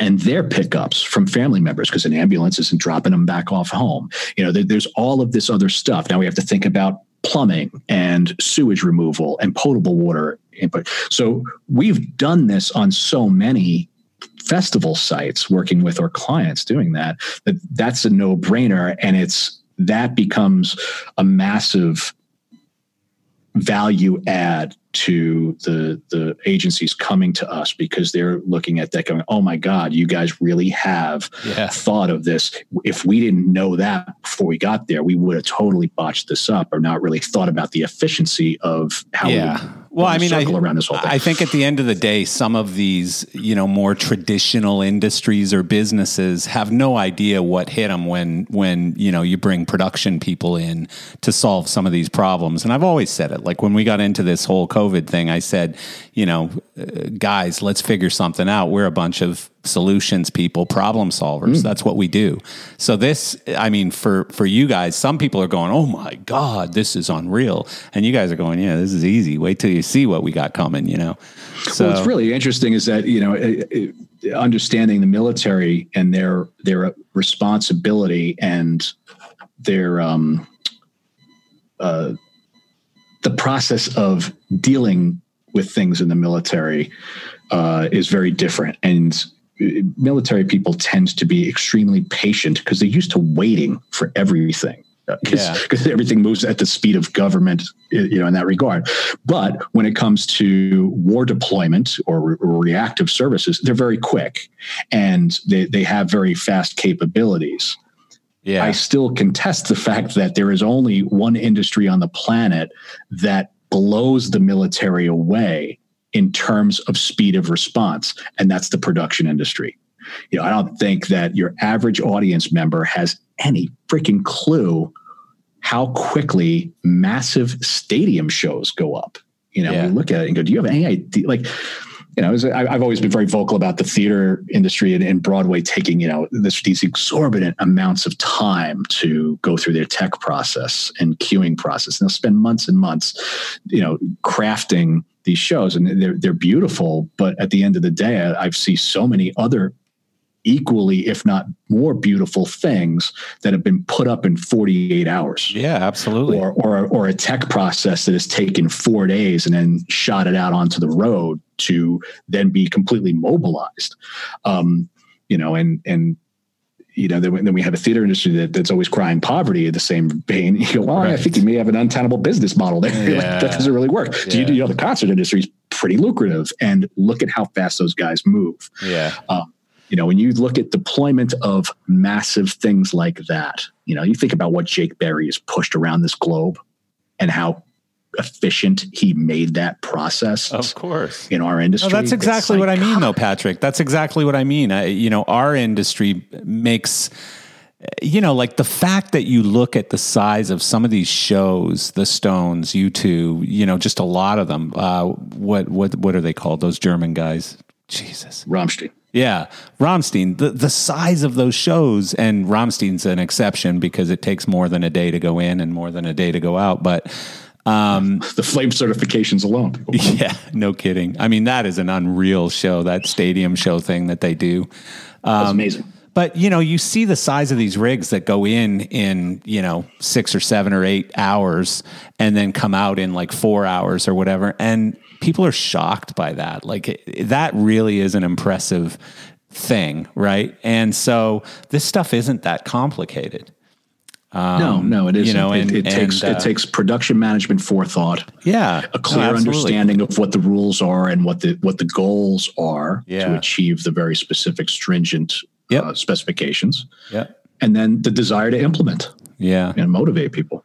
No, it's it's amazing. Congratulations, guys. I'm I'm really I'm super impressed. I'm happy to be your friend and and uh, you know, I'm inspired by what you guys are doing and and you know, this goes out to the production industry obviously this podcast. So I think a lot of people who hear this are going to be inspired as well to you know, to figure it out. Like, eh, yeah, our industry's man, on the it- ropes for a little while longer. So, It totally is, and and I know that you know. And I, listen, I, I wholeheartedly appreciate not just your friendship, but your ability to and willingness to put us on and, and discuss this. But for for the production industry that we're talking, we're not talking to medical people, and this isn't a sales pitch to the listeners right now because we we're pretty sure that you know, as we said earlier, hospital administrators probably aren't listening to this podcast. No, our industry is, and it you know, literally to all of you guys that are sitting on your lawn chairs, drinking beers in the backyard on on Zoom meetings, not talking about stuff.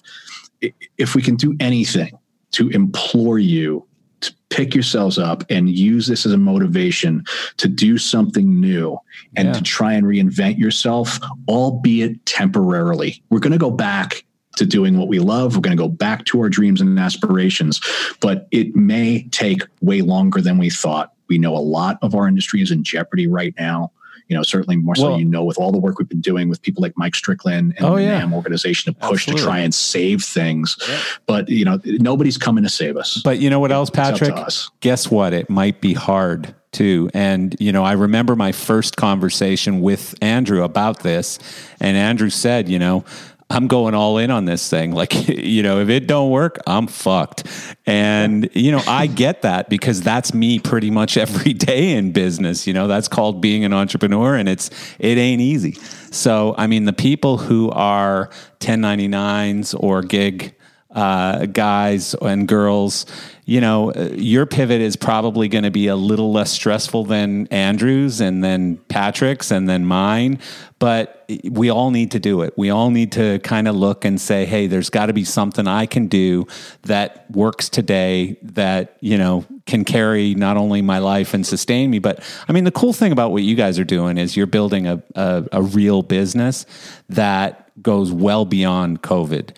And so, you know, like what I'm wondering is who's running, uh, you know, AG and who's running the activity once this thing takes off and becomes huge and the industry comes back. That's when we, we are.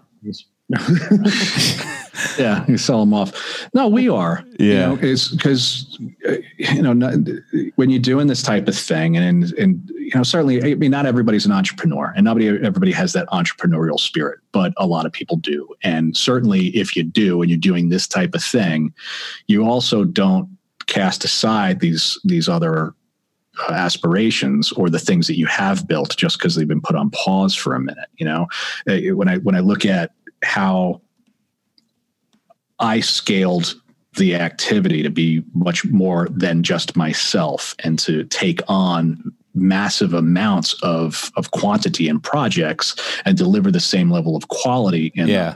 and I look at what Andrew has done in scaling his business. You know, like Andrew so Andrew and I met back in was it 95, 94? 94, And- 95, and yeah. yeah.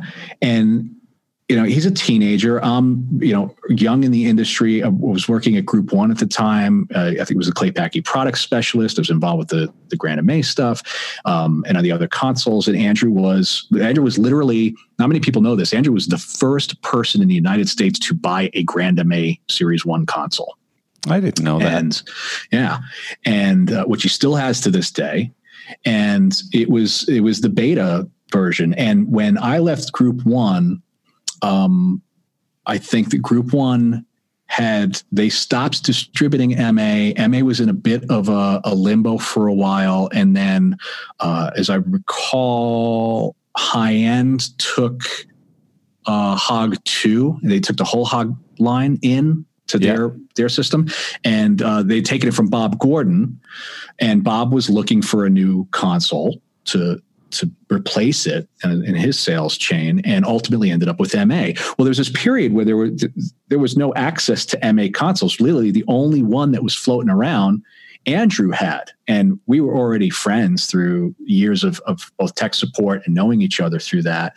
Um, and he and I started to learn the grandMA together in in his parents' house. He was he had a loft That's in the funny. parents' house, and we we would sit there for hours on end, like you know, one, two, three, up, crashed. All right, let's start it again. And we, we are doing this on the alpha version of the desk. You know, it was not ready for prime time, but we knew what it was going to be. And certainly, Andrew knew enough about it to to invest in it and say, yeah, this is going to be fantastic in a couple of months when they get this these bugs sorted out. Um, but you know, seeing Andrew scale from that. Yeah. You know, working at, you know, Andrew, you got like, you know, I don't speak out of turn here. You got to talk up about some of the, the background of what you did because I'm sure we'll screw it up. But there was, uh, as I recall, there was that community church, I think that you were doing some lights for and stuff. Community theater stuff. Yeah. Um, and then and he's a teenager doing this, and he's renting lights now, and he got a few lights, and he's renting to these guys. Right? God. No, but but Andrew, the the MA were were you smart or, or lucky on the MA? I would. I mean, listen, I was I was writing everything kind of by the moment back then. I definitely I was looking for the next thing, and the hog. I was actually looking into buying a hog, and it just I was like, well, this is the one everyone's using, but it seems like it's going to be like it, it, was a black and white screen, and it was like it was like old technology already. Yeah, and I'm like, there's going to be something new, and then I saw, and it lived on for a few years. Like you know, it that the hog stayed robust for a long yeah. time, but the MA just looked way cooler. It's it, like, oh wow, cooler, and it had the functionality, and it had like expansion thought into it. You know, they, the first MA, there was USB ports. USB wasn't even functioning back then. That's on, funny, yeah. It wasn't even a part of the software. Yeah, like but they put it in there, and they they you know MA was so forward thinking, and it, it was it was interesting because MA was very much like a hey you know if you invest in us, you're going to take the journey with us. Yeah. And you know we put these things in because we're forward thinking and it's German engineering, but we still can't make it function yet because it doesn't support it yet yeah. You know, and then ultimately it did many years later. But yeah. But Andrew saw that, and you know, one thing led to another, and then I ended up doing some work with uh, Candace Brightman with with uh, Phil Lesh and friends and the, the, whole Dead crew, and you know we, Andrew was really growing his company, getting bigger and bigger, and an opportunity came up where I was able to to link him up with Candace, uh, and um, oh, in fact, I think it was the fact that Andrew didn't you you covered for me. I covered for you when my mom died. Exactly. Yep. It was we, we had you know I, I, obviously living on the road. Any death that happens uh, to a crew yeah. personnel on the road is, yeah. is is devastating. For me, uh, I was dealing with a, a, a very long decline uh, for my mother and, and having to, to be around with it while I was on the road. And I could not have asked for a more beautiful group of people to be with during that time because it, it, was, was the Grateful Dead touring crew, Robbie Taylor and, um, and, and Candace Brightman. And they, they, you know, these are people that saw everything. So family comes first no matter what. And it's yeah. just another show to them, you know, and I'm, in, I'm this young, wide eyed kid doing his first tour and, and really blown away by all of it. And I, I desperately don't want to disappoint anybody. So, you know, it's like, oh, I don't want to burden anybody with this death in my family. they're looking at me like, are you out of your fucking mind? Get out of here. like we can, totally do the show without you. You, you really like, you're not that important. Yeah. yeah. Families first. And so I, we were in New York, uh, we were at the Beacon Theater and um, we, we were going to do a run of a few shows. And so the night that my mother died, I, I trudged through the show because there was nothing I could do by jumping on a train and going out, you know, just out to Long Island and my family to be there. Um, and I, I didn't, I wasn't really mentally prepared to, to deal with it just yet. And so I said, no, I'm going to do the show tonight, but tomorrow, um, let me get a replacement. I've, I've, got a friend on the island who's available and, and he, he's knowledgeable with the desk. And so I got Andrew and Andrew came in and covered for me. That's and that cool. started the friendship between Andrew and Candace Brightman.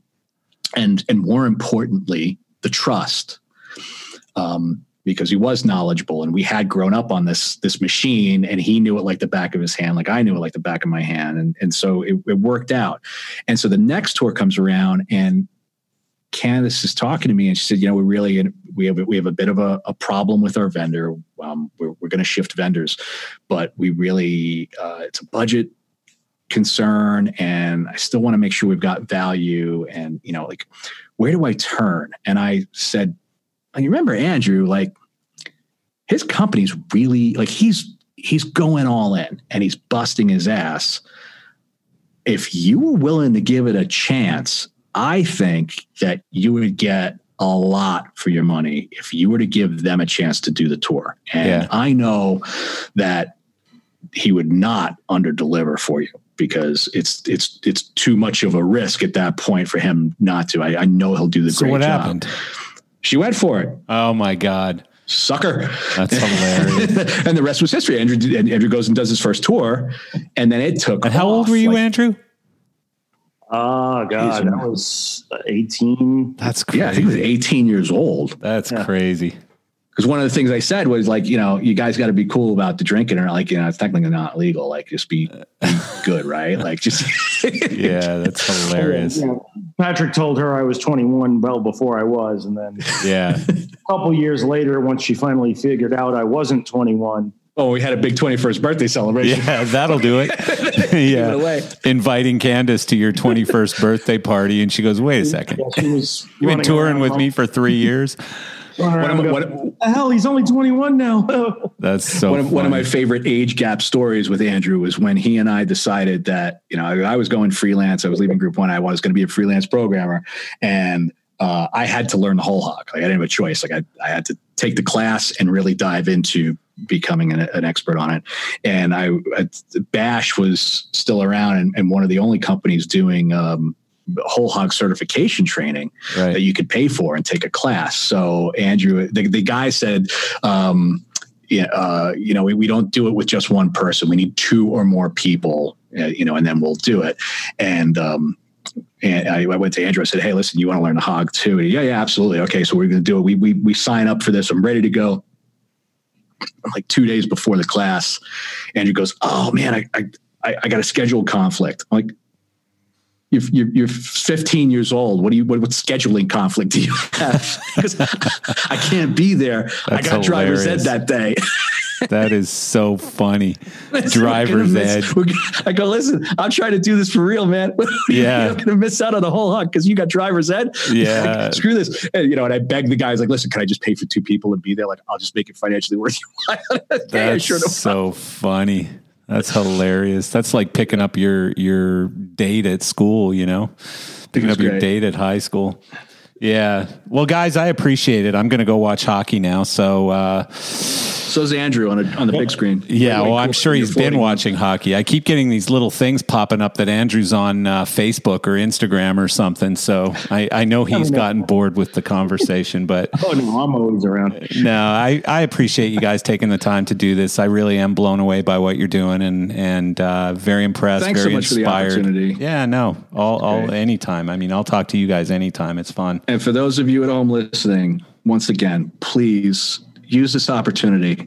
You, have I know something. it sounds horrible. You've been given the gift of time. And you've been given this gift of downtime to that where scrambling on our old stuff is not necessarily the best use of it. Please use this time to enrich yourselves, to do something new, to learn some new skills. And if you've got it in you, dig down deep and try to create something that as I as I always look to look for an alternative source of revenue that can live on once you go back to doing what you love. Perfect. So next year when we're back at this, you're gonna have some some you're gonna be making money while you sleep, doing something during this time that will live on. Well, that will just help you in life. And by the way, send your resumes to Andrew Gumper and Patrick Dierson because they just said they're hiring 700 people. Go to the so, uh, website. We have it on the website where you can send in resumes. We have very specific awesome. job postings. Please, by all means, don't be shy. So Go cool, for that. guys. We are we're we're there. I love it. Well, thank you guys. Have a good one. Go Flames tonight. Go Vegas. all right, man. Thanks again, Marcel. I'll see you later. I'll talk to you later. Eddie. All right.